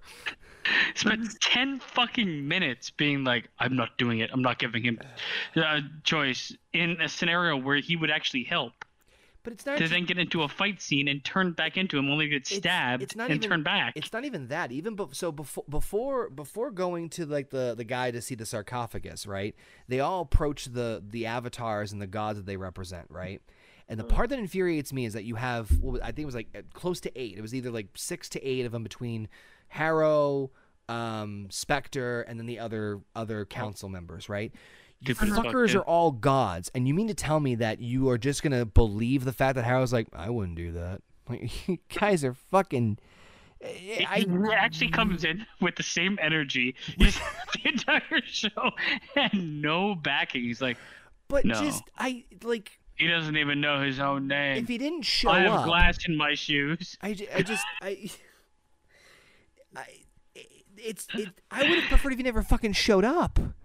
Yeah, at, at least, or, or like, give us a flashback to him being the Avatar like, prior, mm, because that's I'm- what he was, right? I'm like, He's Khonshu's Avatar before, so like, do that and give us a reason for like him being more believable than Khonshu. But they're they don't, and these fucking middle managers are like, you're fuck wrong. Johnnie Cochran. Give me fucking Arthur Harrow on the stand. fucking Christ. But you know what I mean? Like, like, it's just it's glass so it's like crunching under his feet. it's not even it's it's not it's not his performance. It's not like the it, it's the writing of They this. didn't It's even like, try. well, no, They didn't even try to write it to a point where it makes any sense. They're just like, Or he's he- gonna win. We know where this goes. he didn't so even let's just get do there. anything like notorious or deceivious, like like sneaky or like underhanded to Uh, like fake trick them to think that he that was legit. He just like no. no, Yeah. no, mommy, that wasn't me. It, it, it's it. Th- This is like the downfall of the show, though. Like the, the terrible oh, writing. Wait, wait till they we they know where they want to get, and they don't contemplate how they get there. wait till we break the earth in a few minutes. Um. All right. So, so, so that all happens. I, I like the fact that they, that they had like somebody on the inside, like, no, do this, like this, like sneaky around the way to, to get to the sarcophagus. We do a little bit of exploration with like Marc and Layla's, like the, the conversation they had on the boat getting there. Cool. So Anton Mogart, um, who unfortunately the actor um, passed away not too long after the production of Moon Knight, uh, he's a little bit of an Easter egg because in the comics he's known as What Midnight. happened to him? I think it was COVID or COVID related, unfortunately. Um, I, I could be mistaken. I don't want to misspeak on that. Um, that was that I liked because it was I was like Indiana Jones esque in the sense of like oh they have to do this to sneak around and blah blah blah. But I do agree with Basement of the idea of like Marc take over, Marc takes over, Steven takes over, two hits. All right, back back to you, back to you. Um, gets It's just the fact that it followed like three times. it. No, it followed like a story beat where he's like, "I am not giving up control." To, to give up control in a situation that makes no fucking sense for him to do so. Well, It's like, uh, who is writing this Well- fucking thing? well, well, here's here's the weird thing about that, right? In the scene where they're all fighting and they're they're attacking horses, which I can appreciate. Um, they do try to correct that at the very, very, very end, where the idea of Marc has an advantage and Steven has an advantage. So I, I get where I, I, I agree with Basement's frustration about like I would say we had have an advantage fighting. None. No, no, right, and I am agreeing with you. But Steven's knowledge of Egyptian mythology and mythos and all that stuff, um, with other aspects of the adventure, makes sense. So I do, which they try to correct at the end of the episode. But I'm like, could you just have just like, Flipped that's it, yeah. better. Or just like not have done it at all. If he's not like, I just it, it was so frustrating because you have basement's to be like, bleeding. oh my god, you'd have to be like brain dead to be like, okay, this makes sense. no, I wish one of those horses ran me over. nose. That was so infuriating, I mean, man. what, what, what, what about you, Heather? Did you feel the same, infu- in, or were you just like, I'm out, shut off brain, I think at this point I'm just sitting there like, can this be over now? I'm gonna kill Conor. this counts as Conor's kiss- Christmas present. It- yeah, I mean, it's just, it's so bad at this point. It's just like, dude, you know this guy that's inside your own fucking head has all this fucking knowledge about Egyptians and their lore and their religion. Let him take over for that, and you take over for the fighting. Because you are the brute force behind everything. I mean, That they're, they're still sense. trying to establish that they're they're not on the same page, which cool. Well, that was very clear from episode one. yeah, but but like yeah, that- we're halfway it- through it, now. It was yeah, no. There's got to be like this is what I'm saying. They they can't fill the void of four hours with Yep. an hour of content. And also like Ethan Hawke, how crippled is this man? Because sometimes he shows up and he's like fucking needs a wheelchair, and sometimes he's Glass like doesn't help. perfectly fine. glass in his shoe doesn't help. What happened to you? No, it's nothing don't about. That's, Um, it's like, I already got a fucking Okay. bad leg, no any glass. the, the the final the final part of this episode, I actually enjoy a good chunk of it, except for one really uh, key pivotal part. I like the fact that Khonshu's like, listen, we need to. You and I are both on the same page. Like, we need to stop this.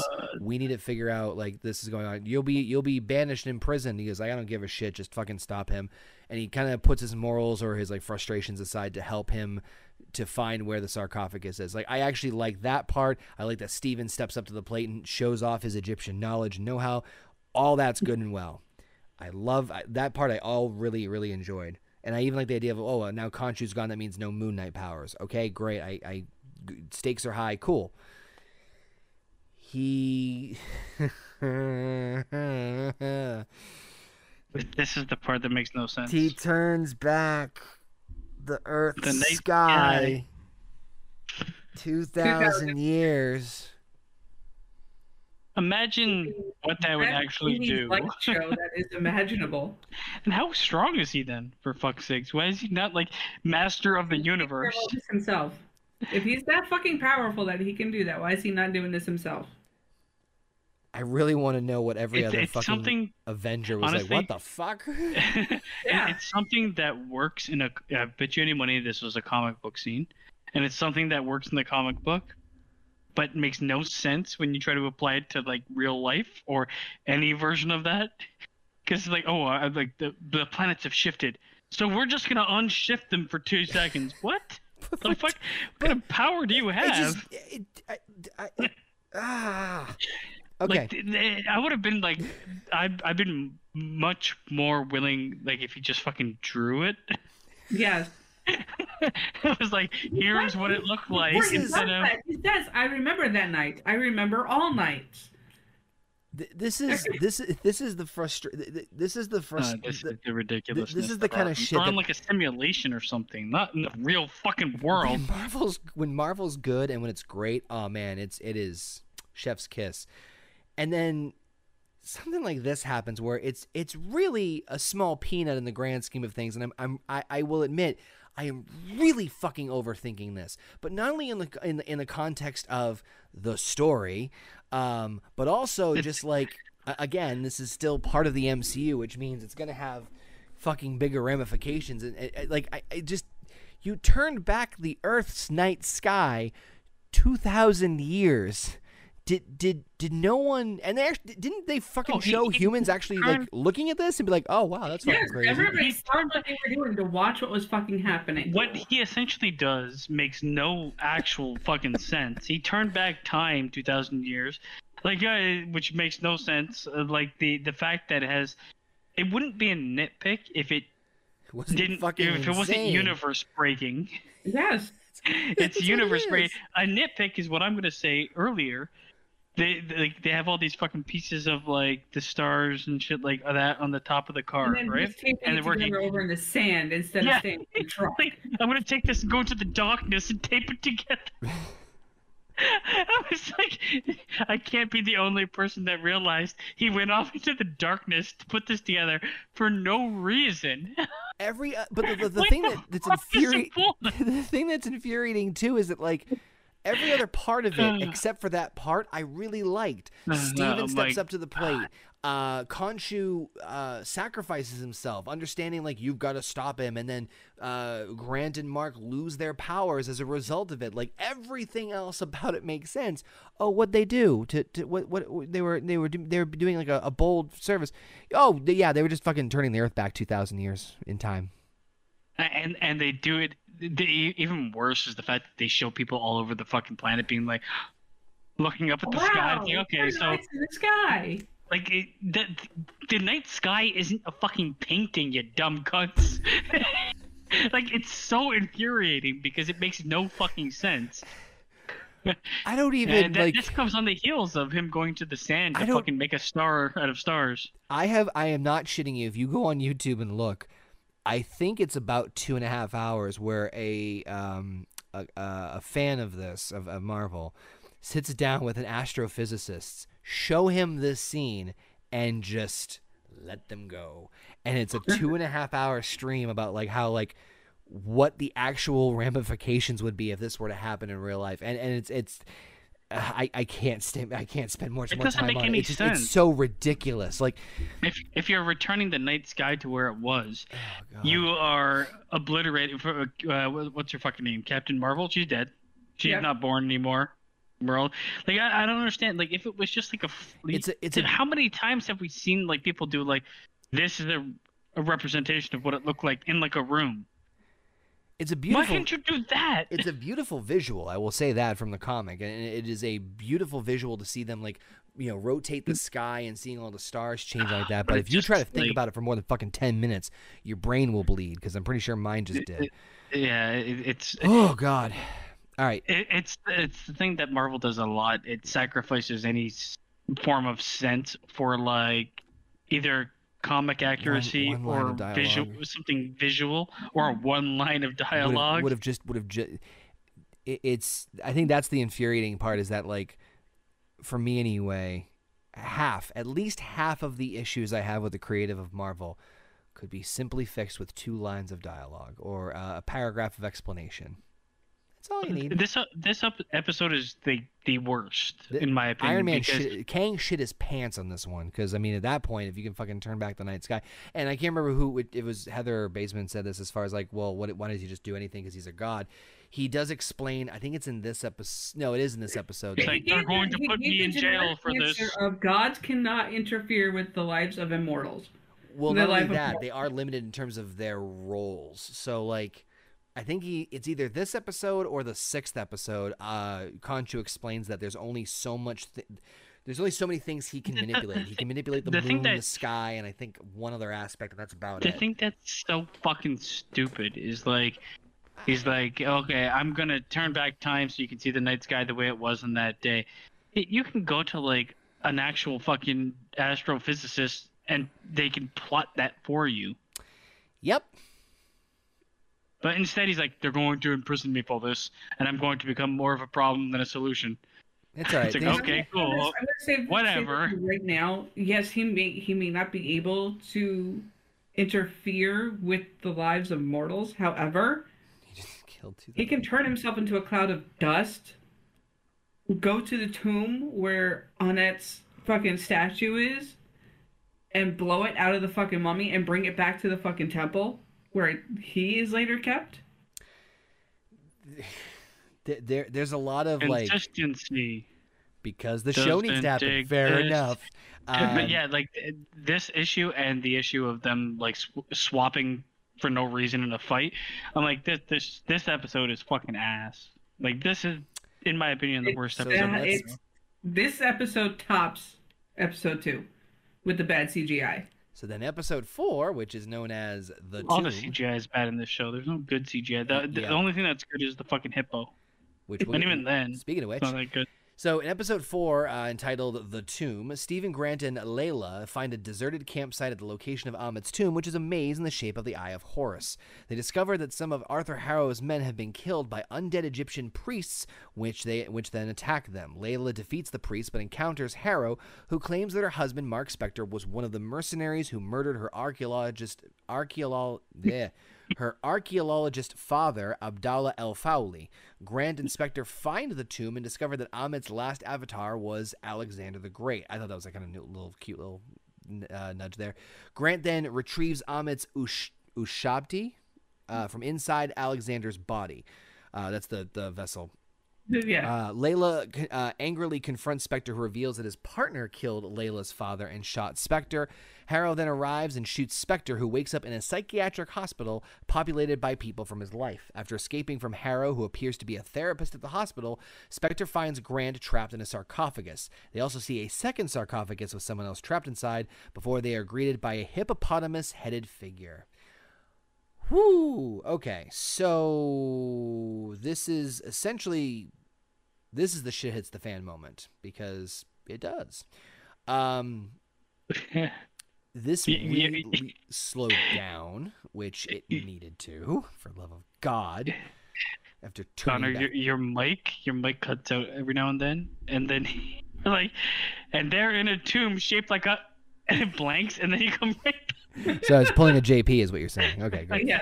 Um, so there's a lot of this I actually like. The first is the fact that the, the episodes slowed down immensely, which it really fucking needed to, because this show was just like Uh-huh. fucking constant. Um, the uh, th- there's parts of this with the with the Marc reveal or Marc's associated with Layla's father getting killed. D- did anybody else raise their eyebrow when he gave an explanation as as to why or what happened? Mm-hmm. Ba- basement. Hon- honestly, there's parts of this episode I just like fucking checked out. Out, yeah. Yeah, because I, I like it was boring. Yeah, they got to the tomb and stuff, and I'm like, okay, it, it- this is not anything as good as the mummy or any of the other fucking things that happened in a tomb. And it went on forever. Like the fucking, I like Layla's tomb adventure. Honestly, annoyed the shit out of me because I, like, I don't care anymore. And like it, the um the little I don't know what it was the fucking thing with like baby black hands attacking them. What was that? oh, like the monkey thing. Whatever. Uh, what was it? Did we ever actually see it? thought it I, was didn't see it. It was an undead priest. Yeah, that was like a mummy. Why did it have baby hands? Well, what do you think happens to body parts over thousands of years? They shrink. Babies? Yep. Well, I'll quote you on that when we get to episode five or six. Because that doesn't happen. won't be that long. Um, I like the. I- yeah. The, the, so the idea is that um, Harrow reveals to Layla that Marc Marc killed uh, Layla's father, but Marc says that no, no, my partner killed your father and then shot me. And, and then we we see like the flashback of his partner, and his partner is like an unassuming like young black kid. I don't even think we saw the partner, did we? Who was that guy with him? I thought there was just like a figure. oh no I no no! The unassuming young black kid was Steven Grant's fucking assistant. Yeah, no. Yeah. Um, I think that it's the mystery at the end, the the, the reveal at the end. Yeah. Yeah. Yeah. Yeah. Yep. Um, which I'm fine with because set up for a sequel. Um, Alexander the Great Oh, being no. um, Alexander the Great being Ammit's last avatar, I thought was a nice little like nudge wink for like history buffs and whatever. I thought that was kind of a neat little thing. Um, but then, fucking, he's shot, and then he ends up in a How- psychiatric how hospital. Sep- how did they get separated? Because it, it seemed like they were in the same room at one point, and then he was like on rafters above her or some shit. He climbed up to find the exit after they had found that room and they'd realized that there was fresh blood on that table. Yep. And then as that priest came in, she ducked down to hide and he ducked down up there. This is a really sh- okay. You just finished It- the it's episode. strange, yes, but the Because exit he- he goes from being on a rafter in- up in the up on the higher rise. He goes from being on a like a rafter to being in the fucking tomb room immediately. Right? Because No, they go they go separate. What they go separate ways. A little bit through tunnels, they just cut that part out to save time. Yeah, they they go separate ways because that way but Harrow has the confrontation like with. fucking. Well, but it, everybody else that was in that fucking thing couldn't find where the actual main room was. They're all like wandering around in the darkness. This guy goes from the Didn't rafters they to were just teleporting there. Didn't say they were smart. Oh, and she also gets attacked by like zombies or hands or something, right? Dun, dun, dun, dun, dun. Layla, while she's like walking, a bunch of blue hands come out and touch her, and they aren't baby hands, Conor. Oh my fucking lord. Anyway, um, so uh, Spector gets shot, and then he finds up himself in the fucking psychiatric hospital. Which, um, Harrow. yeah, I- oh yeah. So that's what I was gonna say. First off, Harrow as the doctor, I think was pretty fun. That that I, I enjoyed from if if anything else. Best part as of the show, to be honest. what's that? This is the start of the best part of the show. Yes. Honestly, I'd prefer the show took place in the fucking psychiatric ward, and everything else was just like That would have made it so much more fucking mind-boggling if they did it from that perspective through the whole fucking thing. even if they were gonna hold it off for a little bit as like a surprise, and then in the end you kind of don't really know because they never really tell you. But like, it's I'd rather them just tell us.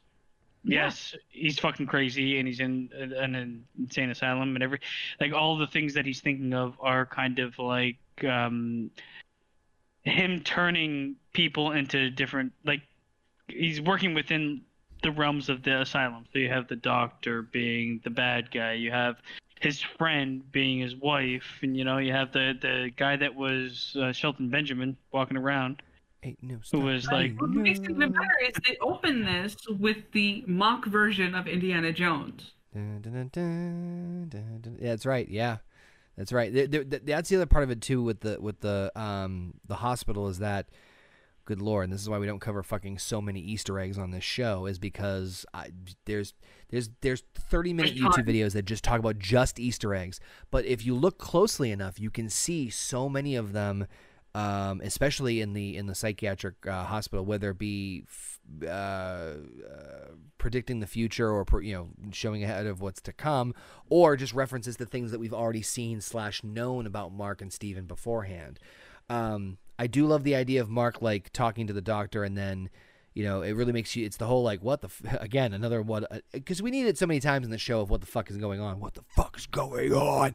It's, it's Um, the usual suspects in an insane asylum. basically. And then with him freeing, I, I love that they he freed Steven, but they found a third sarcophagus, and they didn't Yeah. they didn't open it. And then they Oh, got shit. granted by a hippo bitch, and that was the end of the I episode. love the aspect of the Marc scream being more manly and Steven's scream being more feminine, just to further separate the personalities. Yep, I love it.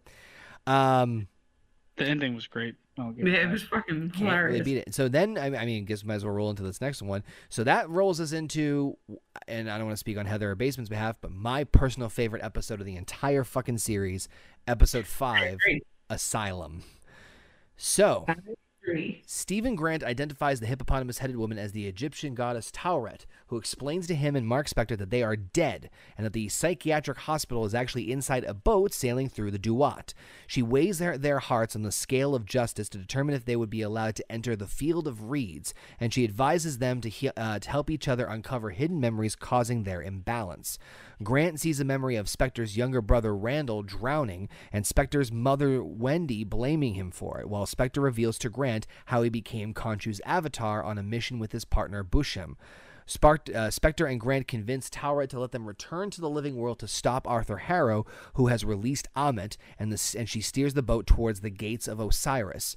Dr. Harrow, a, psychiat- a psychiatric version of Harrow, convinces Spector to fully open up to Grant, and Spector reluctantly explains that he, unknowingly created Grant as a result of their mother's abuse. Grant and Spector reconcile with each other, but their scales fail to balance, causing hostile spirits to attack them. While fending them off, Grant falls off the boats and is consumed by the Duat. The scales become balanced, and Spector finds himself in the field of reeds. I have no complaints about this episode. I'm going to be very honest with you. I have I n- have, I have complaints. I'm sure you do. I, I I don't. I I have I can't really Well, first first of all, like you can't, uh, just to get it out of the way, you can't have one good episode mean the show's good. The show Yes, you can. I has agree. There you it's just not deserving. The the show this episode is too good for the show at this point. uh, Except for one like- line, but there's there's a couple things in this that I don't like. I feel like they are real like there's some they they want you to there's lazy emotion. And when I say that I mean like they try to get an emotional reaction out of people in this in this show, but they haven't earned it. And I wish then this is why I said earlier, like I wish some of this like an inkling of maybe this the psychiatry aspect or the like child trauma aspect was kind of given to us a bit earlier instead of being like wham here it is. The child the chi- i know they're not in it very long but the children actors mm-hmm. terrible they're really Um, bad I, I like think, they, it's they knew they were only going to be in there for five minutes I think I know what you're referring to, and I, and I do I, I I can agree with you on that because I- I think the the big emotional turn is obviously the reveal of how Steven came to be and how we, we got up to how do we Yeah, get into this mess. And it all disappears after that. but but it all leans on Marc, not Steven. So we've been following Steven more than we've been following Marc. So it's hard for us to get more emotionally connected or have pity for Marc when we've been following Marc is- Steven more so far. yes, Marc is very much the least likable. Well- uh, one of the least likable characters for me in this show. Um, but it's also the fact that like he creates Steven as a way to cope with his mother's abuse Yep. for literally a minute, and then we're to believe that Steven disappeared completely until this show starts. No, it's it's it's. Imp- I think I think they implied that there was not. It was a continuous thing. It was not. Yes. It was not. Well, how? later when later on when they show i think it's epi- started like episode six where we see him standing in new york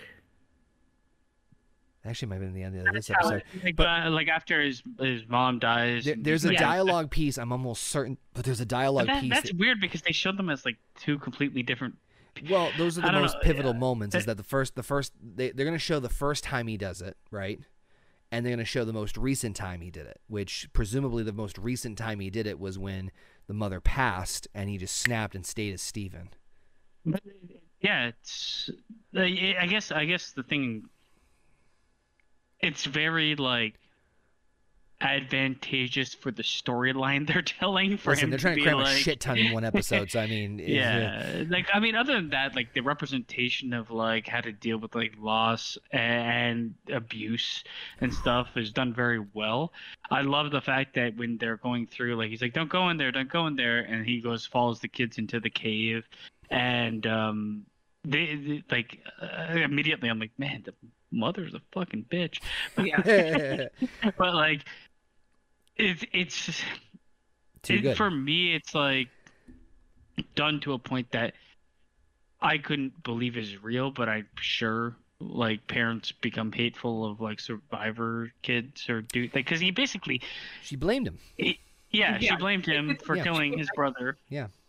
but she was like I always knew you were jealous. Like she's the worst fucking piece of shit alive. Like, and the thing is, she would have been slightly the worst piece of shit al- alive before any of this happened. What? i can tell you from most psychology standpoints with a mother when it comes to one child being the reason another one died they do go through that stage sometimes they It's get the help like, they need to get away from that and it's fix like themselves. Sometimes they don't.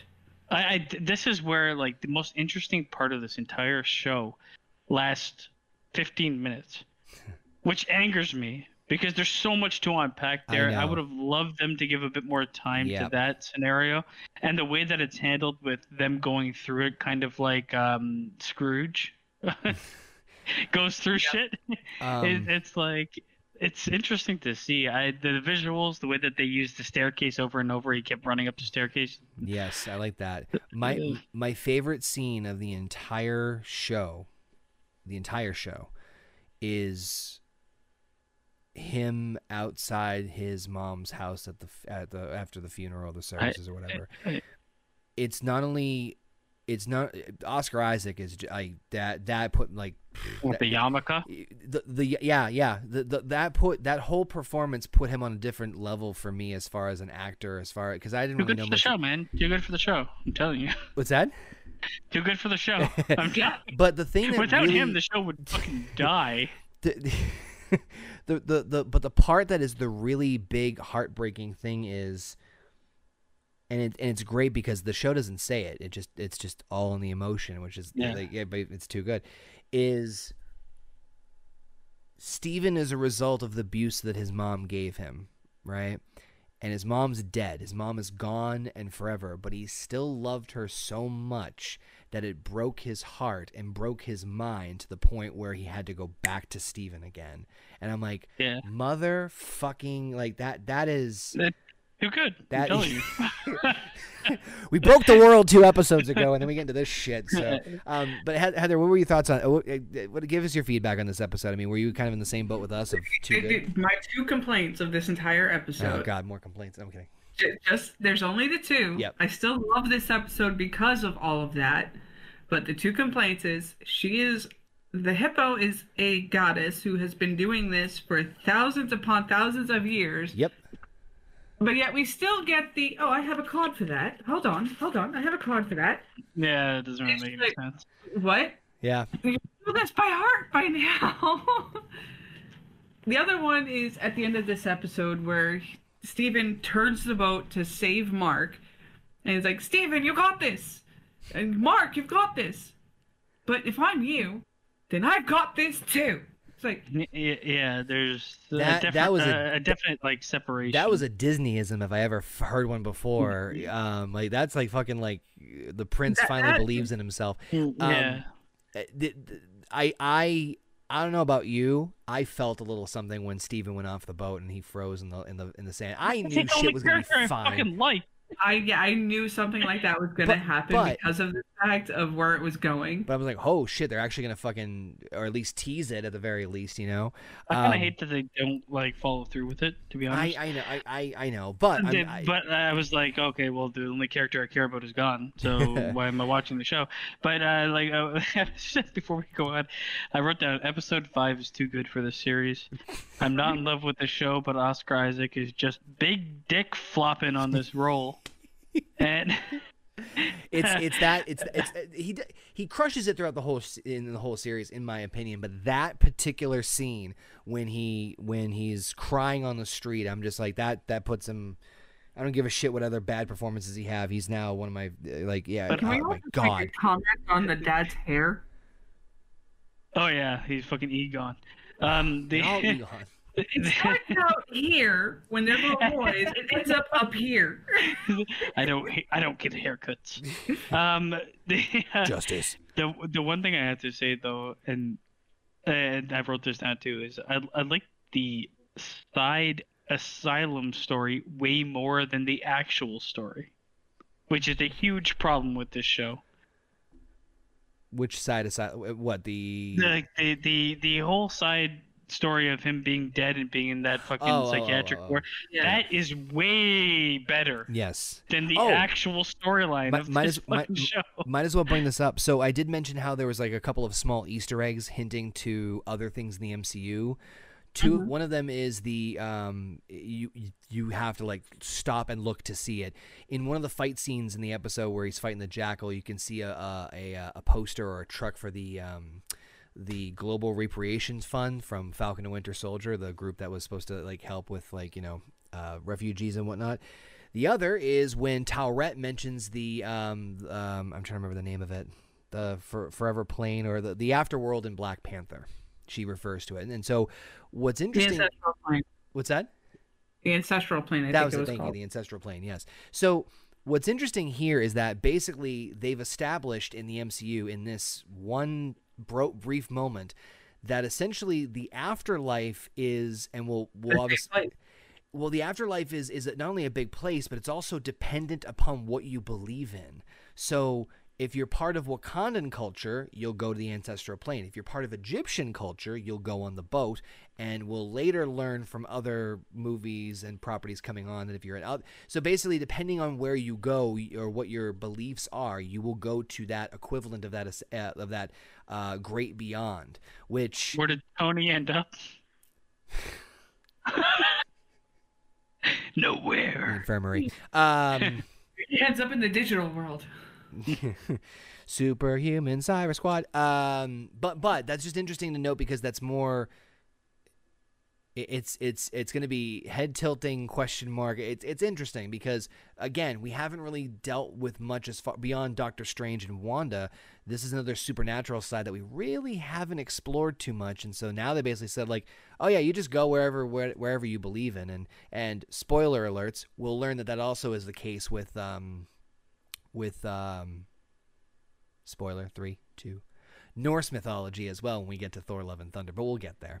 Um Valhalla. but episode five knocked it out of the park uh, for the most part even though i, I do agree with you guys' uh, nitpicks of it though. I'm not i'm not gonna lie on that one. But episode six which is entitled Gods and Monsters, is where we have the big old Marvel fight. Did not like this episode. Layla receives a message from Taweret telling her to find and release Khonshu so can, he can revive Marc Spector. Arthur Harrow uses Ammit's powers to slaughter the other Egyptian gods as avatars before releasing Ammit, who chooses him to be her new avatar, while Layla finds Khonshu's Ushabti and releases him. Ushabti. There we go, Ushabti. Uh, Layla refuses to become Khonshu's new avatar, so he confronts Ammit alone, who overpowers him. Meanwhile, Marc Spector refuses to stay in the fields of reeds alone and chooses to return to the Duat and rescue Steven Grant instead. Yeah, damn it. Spector tells Grant that Grant saved and enabled him to survive his hardships, and their connection frees Grant from the entrapment of the Duat. With Taweret's help, they escape through the gates of Osiris and awaken back in their body. Khonshu then senses their return and bonds with them again, healing their body and restoring their powers. Layla discovers that Ammit can be defeated if several gods' avatars bind her to a mortal body, so she temporarily bonds with Taweret. Harrow, Ammit, and their followers begin judging everyone in Cairo until Spector, Grant, and Layla and Khonshu arrive to engage them in battle. Harrow overpowers Spector and Grant and almost kills them until they both black out and reawaken to find that they have somehow brutally defeated him. Uh, wonder how that happened. Spector and Layla are able. What's that? And everybody around them too. Yeah, they beat the fuck out of everybody. Lay- uh, Spector. Hello? Spector and Layla are able to seal Ammit into Harrow's body, imprisoning her again. Khonshu urges Marc to execute Harrow Ammit, but Spector refuses and orders Khonshu to release him and Grant from their service. Spector and Grant find themselves in the imaginary psychiatric hospital again, but reject it and choose to continue their new life together. And then we'll save there for the mid-credit scene in just a second. But um, this episode is fucking ass. I'm not gonna lie. Like it, it's It's like anticlimactic. CG but it's it like in I, my opinion, I don't need I don't need the big like fucking fight or whatever. I because mean, I, I, lo- I love I love the giant Ammit. the thing is I, I loved Loki and that ended in a conversation. Um, this one, however, does the same thing it's been doing from the beginning and cock teases and disappears. And I'm gonna tell you right now, like after watching this, I looked up like the character of the third personality, and I'm like, don't it don't impress me much. Layla's Gators. He's a cab driver. Okay, cool. Um, oh, oh, oh! I know. Yeah, yeah, yeah, yeah, yeah. it ain't good. Um, so the visually again looks like shit, and they rely so heavily on it. Like it's so bad. I, Everything looks terrible in my mind. Like while watching it, I'm like, uh, man, this is not. You can't rely heavily on CGI and put this forward. You just can't. My problem is that this feels very anticlimactic. yes, it is. I would have honestly. Who pref- wants to see big fucking lizard versus dead bird? I didn't. I didn't. I can take the CGI. I, I can take the horrible CGI. I, I I'm at this Like, point but the, the concept behind it is stupid too. I don't want to see it. I don't care about that. in for a penny at this point for me. Um, you know, I'm riding that riding that train till it till it burns. But I would have infinitely preferred if they switched the last two episodes. Infinitely. yes, Infinitely. well, imper- gotten rid of the last episode entirely. Like, Well, they had to I- wrap up I some shit, The which thing is, I don't give off. I would have like like in, okay if they switched them, then Ethan Hawke is kind of more of a psychiatrist than he is this fucking hobo monk with the broken leg. Right. I mean, obviously there would have to be things we'd have to clean up, but but but in terms of in terms of build, anticipation, and payoff, the payoff was the fifth episode. Let let I I I the, the don't. fifth episode is the best episode. It should have ended the series, and I think this episode should. Uh, parts of this episode should have been taken and infused in like the third and fourth. Right, but but so my my my thought process is though like we all we all agree the fifth well we all agree the fifth episode's the best, right? Mm-hmm. Yes. To me, and this is just my opinion, you guys can correct me if I'm wrong. I said in the first episode that we're introduced to like you know the new cat you know Steven Grant, blah, blah, and then we're introduced like the holy fuck, and then like everything happens, and we're trying to figure things out along uh, the story as it goes along the way. So the idea is that the payoff should be we know not everything, but we know enough of the situation that's going on. Obviously, we're we're teasing the third character, which we'll get into in a second, but that's the payoff. Right? The payoff's not Ammit or or or Ethan the most What's the most interesting thing in this show? It's his character. The payoff should be Knowing reveal his of character, yes. Yeah. So Especially if they're gonna do what they did with this episode. switch, switch. They had to, they had to like wrap the shit up they needed to. And, Uh, I hated the, um, f- you know, the fucking flash forward and everyone's dead and he's like in control. I didn't want to see them fight, but if you're gonna do it that way, that's even more of an excuse. well, to again, do they it, had, to they're they're, they're not leaving do the it at door all. wide fucking open, obviously. But but Heather, I mean, what were what were your thoughts overall about this episode, and specifically like the the fight scene, like the the the closing end with the whole with with um with Harrow and the the the the, the kaiju fight and him getting trapped and all that stuff, and Khonshu letting him go. I want to talk about the negotiation scene. I did like the negotiations. Right, I'm not gonna lie. Back and forth between suit and shoot. I did like that scene. Them saying, "We'll do this for you, but you gotta let us go." Like, like the Really sound of that. Yeah. I mean, it's just the chaoticness of jumping between Steve and Marc in that scene alone was just like, all right, I can tell right now the fight scene is going to be that. And that's going to fuck with everybody. Now we fast forward, fight happens, and Van gets Doing- flipped over. She stops it from completely flipping over and gets the people out. She, of course, takes the little girl out first, which did God, I hated this. of the van to get her out? I didn't really understand what happened there. Photo I thought op. like it was gonna fall on a girl. As- She just, uh, the girl just appeared in her arms. Yes. And it's like, wait, what happened there? And then, so of course, terrible. are you an Egyptian superhero? Oh my God. arms That, that now. that line alone, I was like, "Fuck this shit." Honestly, Yeah, she sat there and was just like, yeah, I am. It's just like, no, honey, you said temporarily under this god's avatar. Temporarily. So, no, you're not an Egyptian superhero. Once I this just- time's I done, just you are hate- done. I hate that. Like, we have to include the fact that we made the first Egyptian superhero. It's like you don't have to say it directly to your fucking audience. It's, it's that heavy-handed fucking horse shit that Marvel does that really turns me off. I'm not gonna lie on that one. Uh, Yeah, then we have the fight between Khonshu and Ammit, and it's slow motion giants fighting. So it's literally taking five years for a hit to land. Boring. s- some someone said, "Why isn't?" it- I saw on like on Twitter when this episode happened. Why isn't someone trying to stop these two? And, and I'm like, and someone's like, "Dude, after the shit they saw from Endgame, this is a fucking norm at this point in time." Yeah. And and then someone's like, "Did someone forget Khonshu just rewound the world two thousand years in the in the past?" Like, yeah, no fucking shit.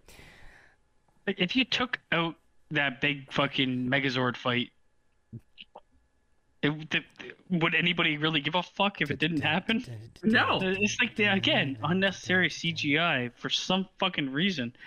I don't get why they utilize this thing so heavily. There's a, a moment in this where like the his suit comes on him. I guess it looks so terrible as oh well. yeah, yeah, yeah. Uh, yeah. There's um the the one thing I wanted to actually add to before we finish up with this episode because we're getting to the end. Um, where is it? What what the fu- why does okay? So she gets she becomes an avatar and yeah, she gets this becomes fucking Scarab. Is her name? I think uh, Scarlet Yeah. Scarab. Excuse me. Is the, is the she she gets this cool hawk outfit or whatever the fuck Yep. it was. Yep. Um, where is Ethan Hawke's outfit? He has the staff. He's had the staff before.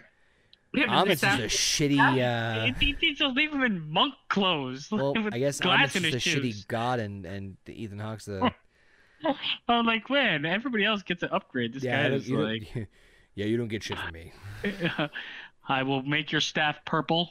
Good luck. Actually, he had that beforehand, so f- fucking fine. Yeah, he gets nothing, but he has super strength apparently. You will be my avatar. Now shit. go. Don't take anything. I said go. All right. Why did I do this? Start, starting to rethink my decisions. I am very upset. Um, so of course, the mid-credit scene, we see a crippled Harrow is being abducted from the psychiatric hospital, and is of always course what? Wasn't he always crippled? Now he just gets a fucking wheelchair for no reason. Sedated. Fine. Handy capable. Um, we see him getting taken over to uh, a, a limo where he is um, approached by uh, Khonshu in a full suit. Which, by the way, him in a suit for some reason looks like infinitely better than whatever the fucking robes he was in. It doesn't Um, make any sense I to me be though. the nice guy from Cuphead. Why, why can he see him? Why can he see him? Because he's in a different plane of existence now. He's in the afterlife. They saw what's his name? Uh, they saw Taweret. Okay. Boom! I don't know. Who the fuck Um, is Taweret? The hippo. Oh. No, I'm, I was talking about like uh, why can um fucking Ethan Hawke see him? Because he's now in the plane of af- the afterlife. Yes, Why is he um, when he's still alive? because he's presumably de- well, he was. um, they didn't kill him. What are you talking about? They killed him, No, they didn't kill him. right? But now he's dead. So in the Not in- yet. He's not They're dead using yet. his body- they- They're using his body as a vessel for Ammit. Yes, So therefore, and- his consciousness is so severely subdued that he- it's in another plane of existence. however, Does the show tell us that, or do you Yes. guys just? you have to you have to surmise it from the spell that they did, which I want to know how the fuck Marc Spector and Layla knew that spell. probably Khonshu somehow. I just blame it on Khonshu. Um, but then at the end of the mid-credit scene, they do kill him. So, oh god. so it is revealed. Introducing that third. Yes.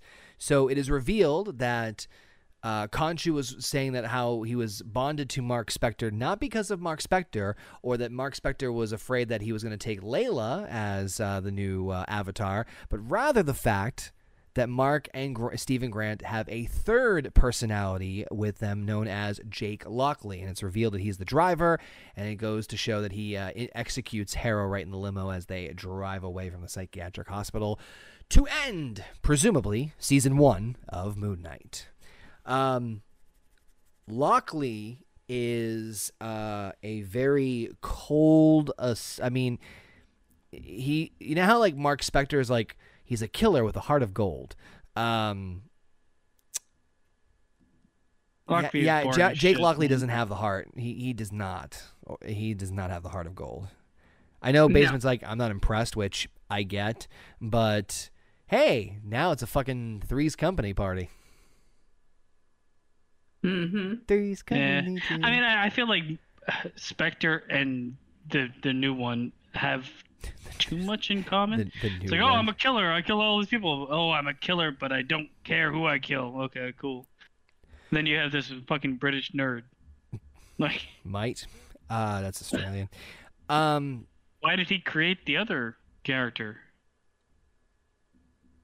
we'll have to find out now, won't we? Wow. I Being my Actually, I dad.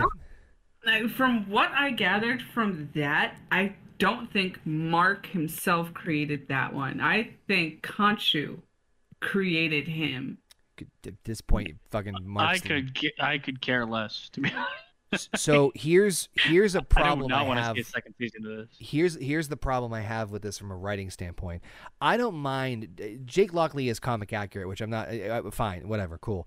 Um, I don't even have a problem with them introducing Jake Lockley as a third character or teasing him as a thing. My problem is is that one of the most unique and interesting aspects, which they still could do this by the way, but I don't think they're going to be able to do it as much, is the conflict between Marc and Steven Grant.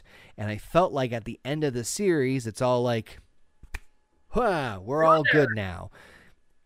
Now that's probably not the case, and there's other things they could explore and deep dive into it. But I felt like they tied it up almost too nicely into a perfect bow when it came to that. I feel like there is so much conflict you can put between the two of them in terms of situations with other heroes. Uh, you know, there, there's so You much don't you really can. need a third, in my honest opinion, at this point. that that that's what I was about to say. On top of that, how are these fights going to go? are they going to be? I You mean, won't see him. what's that? You won't see him, so don't worry. Yeah, great CGI. Um, no, it's just gonna fucking teleport to the end. All right, guys, and we're about to have this big three-way brawl and fight. Seven days later, with the bruise on his nose. that that's what my worry that's what yeah that that's um that's what worries me is that it's going to lean which uh, which is kind of again it's a double-edged sword on one hand yes it's the most interesting aspect about moon knight and his character but by creating conflict within uh, ironically said one character you're you're gonna have a hard time telling a story but i mean sky's the fucking limit i don't know either way i still fucking love moon knight I, don't I give a feel shit. like the if what I'm looking forward to in the second season is the addition of that third personality, I have zero interest. Yeah. To be honest with you, it depends like like the way he's portrayed is all I just kill people and don't care. Okay. If it's if it's a copy repeat of season one in terms of how where's they the, handle those the stories, depth? Where's the you're not gonna Then- have the then depth no, of yeah. character at all. Like Yeah. the the differences between Spector and um fucking Grant or I think it was Grant, right? Yeah. Between those two, at least the difference is like it, it's the dichotomy of being like completely innocent, like fucking uh pussy, versus like uh He's a Killer and, like, well, Mr. Mr. right? Mr. Military, and it's like, well, what if we add just maniac that kills people that is a cab driver? It's like, If well, if if they if they carbon copy season one into a season two and then just replace the conflict internally with with Marc and Steven with adding in Jake, I I want nothing to. I- No, I'm right there with you. If they're able to make it an undertone where it's a side thing that they're going to branch off and continue on further down the road and, and establish it more with more focus, or season two is all about that. It, it how much like life the show has left in it, it for me. uh, I'm just saying it could work. I'm not saying it would. I'm saying it could. But um, obviously, my thoughts. I still, I still enjoy the ride, despite you know the the the flaws and them fucking destroying the world three times over with fucking, you know, Khonshu. Uh, I'm gonna throw it to Heather on your overall thoughts of Moon Knight. What would you rate it out of ten? Um, highs, lows, everything in between. Oh, I all of the lows in this show and all of the highs that were sorely missed in this show. Um, I do not rate this show very well. This is WandaVision levels for me because if it takes you, I mean, if you capture me with the first two episodes, usually I'm good. I can sit and watch through the show and all of that. This, you couldn't even do that it took me i mean episode one was good we got into the story with that and then episode two and dead man sitting in thin air got me to the point of uh, god here we go again and i really had no interest to really full, fully pay attention to the show again until episode five and then episode six the season fucking finale sat there and made me go fuck you marvel Fair enough. So, with that being said, I cannot give this show any higher than a two. Ooh, a two. I am brutal. Yeah, God damn. Uh, Marvel damn. do this to us with the series after series. Kill me. I am not going to be generous anymore. God damn, pierce I my mean- fucking heart. Basement, go while I recover here. uh, you know what? Like the the thing that I I'm like that learning, the, the thing that learning with Marvel is like, and they should learn is too little, too late. Mm. hmm You you can't. Like I said, you this why I don't want to see a second season. You couldn't even do a first season. You did one episode. Yeah, episode one was okay. It wasn't like fucking oh my god. Like there's a reason I didn't continue after episode two because I wasn't like biting at the fucking bit for more. Yeah. Uh, episode five was really well handled. Uh, I mean, they can. The thing is, Marvel needs this fucking padding of shit around everything they do for some reason. It's like, yeah, but wait till you get to the good thing. Well, maybe just give me the good thing and don't make me eat shit for four hours. Um, That's it- no fun. No matter like that. Outside of that, and that's the storytelling part of this. Um, the the pros, obviously, the acting. Uh, Oscar Isaac is really good, and without him in this, uh, portraying that role, this would have been a fucking failure. And uh, the, the, this like opened my eyes to other Marvel shit, where I'm like, they are so lucky that they made the money they made in order to hire the people they hired because without them without fucking basically some of the best actors in the world their product would be fucking ass Yeah. um say what you want about like marvel's cgi especially on disney plus but this this show is it took me out of it with how bad it looked it's like cw level stuff Oof. and i know trek loves the cw but like when i can tell so blatantly that it's so fake because it looks like something made 10 years ago from a company that makes billions upon billions Huh? it's a bad thing. it's a really bad thing. I would never go down to the t- two is so rough. But three. two point five. No, no, no. I, I, I like. There's, there's a lot of things I like in this, and it, there's, it's. I like more than I hate. Yep. Um, what was the last thing we reviewed? Spider Man. Spider Man. I gave that a six point five. Like how many? They, they just can't tell story for fuck's sakes. Okay, uh, I'm, I'm gonna go with like a six. Um, that's actually exactly where I was gonna go with that. Was a six. Um, for me, I think I said this. I, I said the same thing about Spider Man. That, that that for me, are there negatives? Yeah, but the positives and more so the potential for the future. Well, I don't really see potential on this one. Uh, well, I meant more for the character, not necessarily for season two. Um, has me hopeful. I, I think that it's, it's not perfect by any stretch of the imagination. And like I said at the beginning of this review, I'm biased because it's a different story. It was told differently. Uh, and I'm a sucker for the Egyptian lore. So like all that, I'm like already like, woohoo! All right, let's do this. I think the idea, like episode five, was really like that's what really, really sold me on this. Specifically, Oscar Isaac's performance and him being able to pull off this character or characters. Um, everything else was kind of like I didn't hate Ethan Hawke, but I'm, I'm all- I, like it was just fascinating of like how does much you have to be there?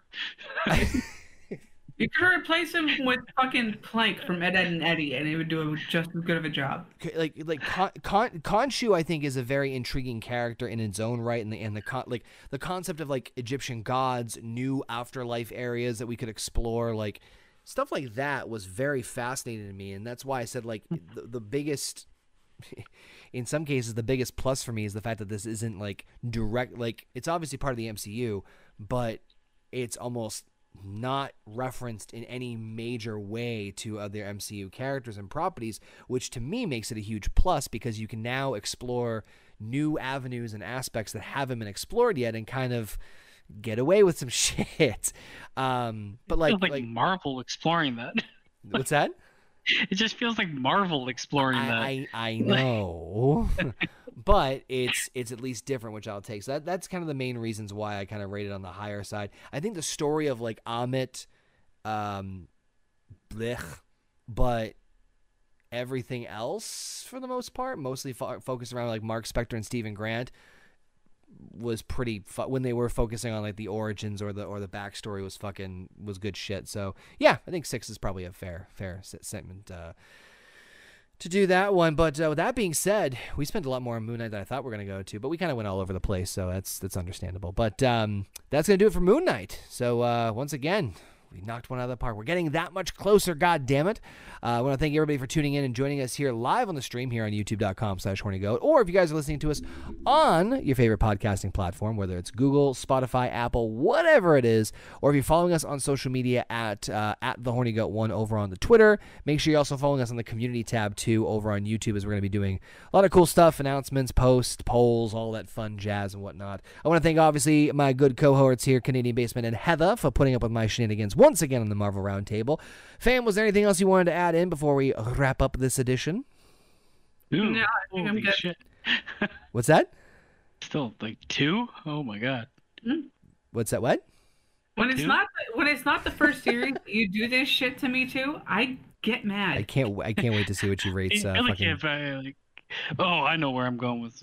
I can't wait to see where she. At what this she point of what I've seen of that, negative 500. of what? You know. Attorney at law? Yeah, Oh, negative yeah, 500. oh yeah, oh yeah, we'll get there. But I want to thank everybody for joining us once again. That's going to do it for this edition of the Marvel Roundtable. When we return, we go back to the big screen, but this time we're going to explore more of the supernatural side as we introduce America Chavez, various variants. Oh, of course, God. everyone's favorite sorcerer, Supreme Wong, makes his return. Also, so does the Scarlet Witch as we explore Doctor Strange and the Multiverse of Madness.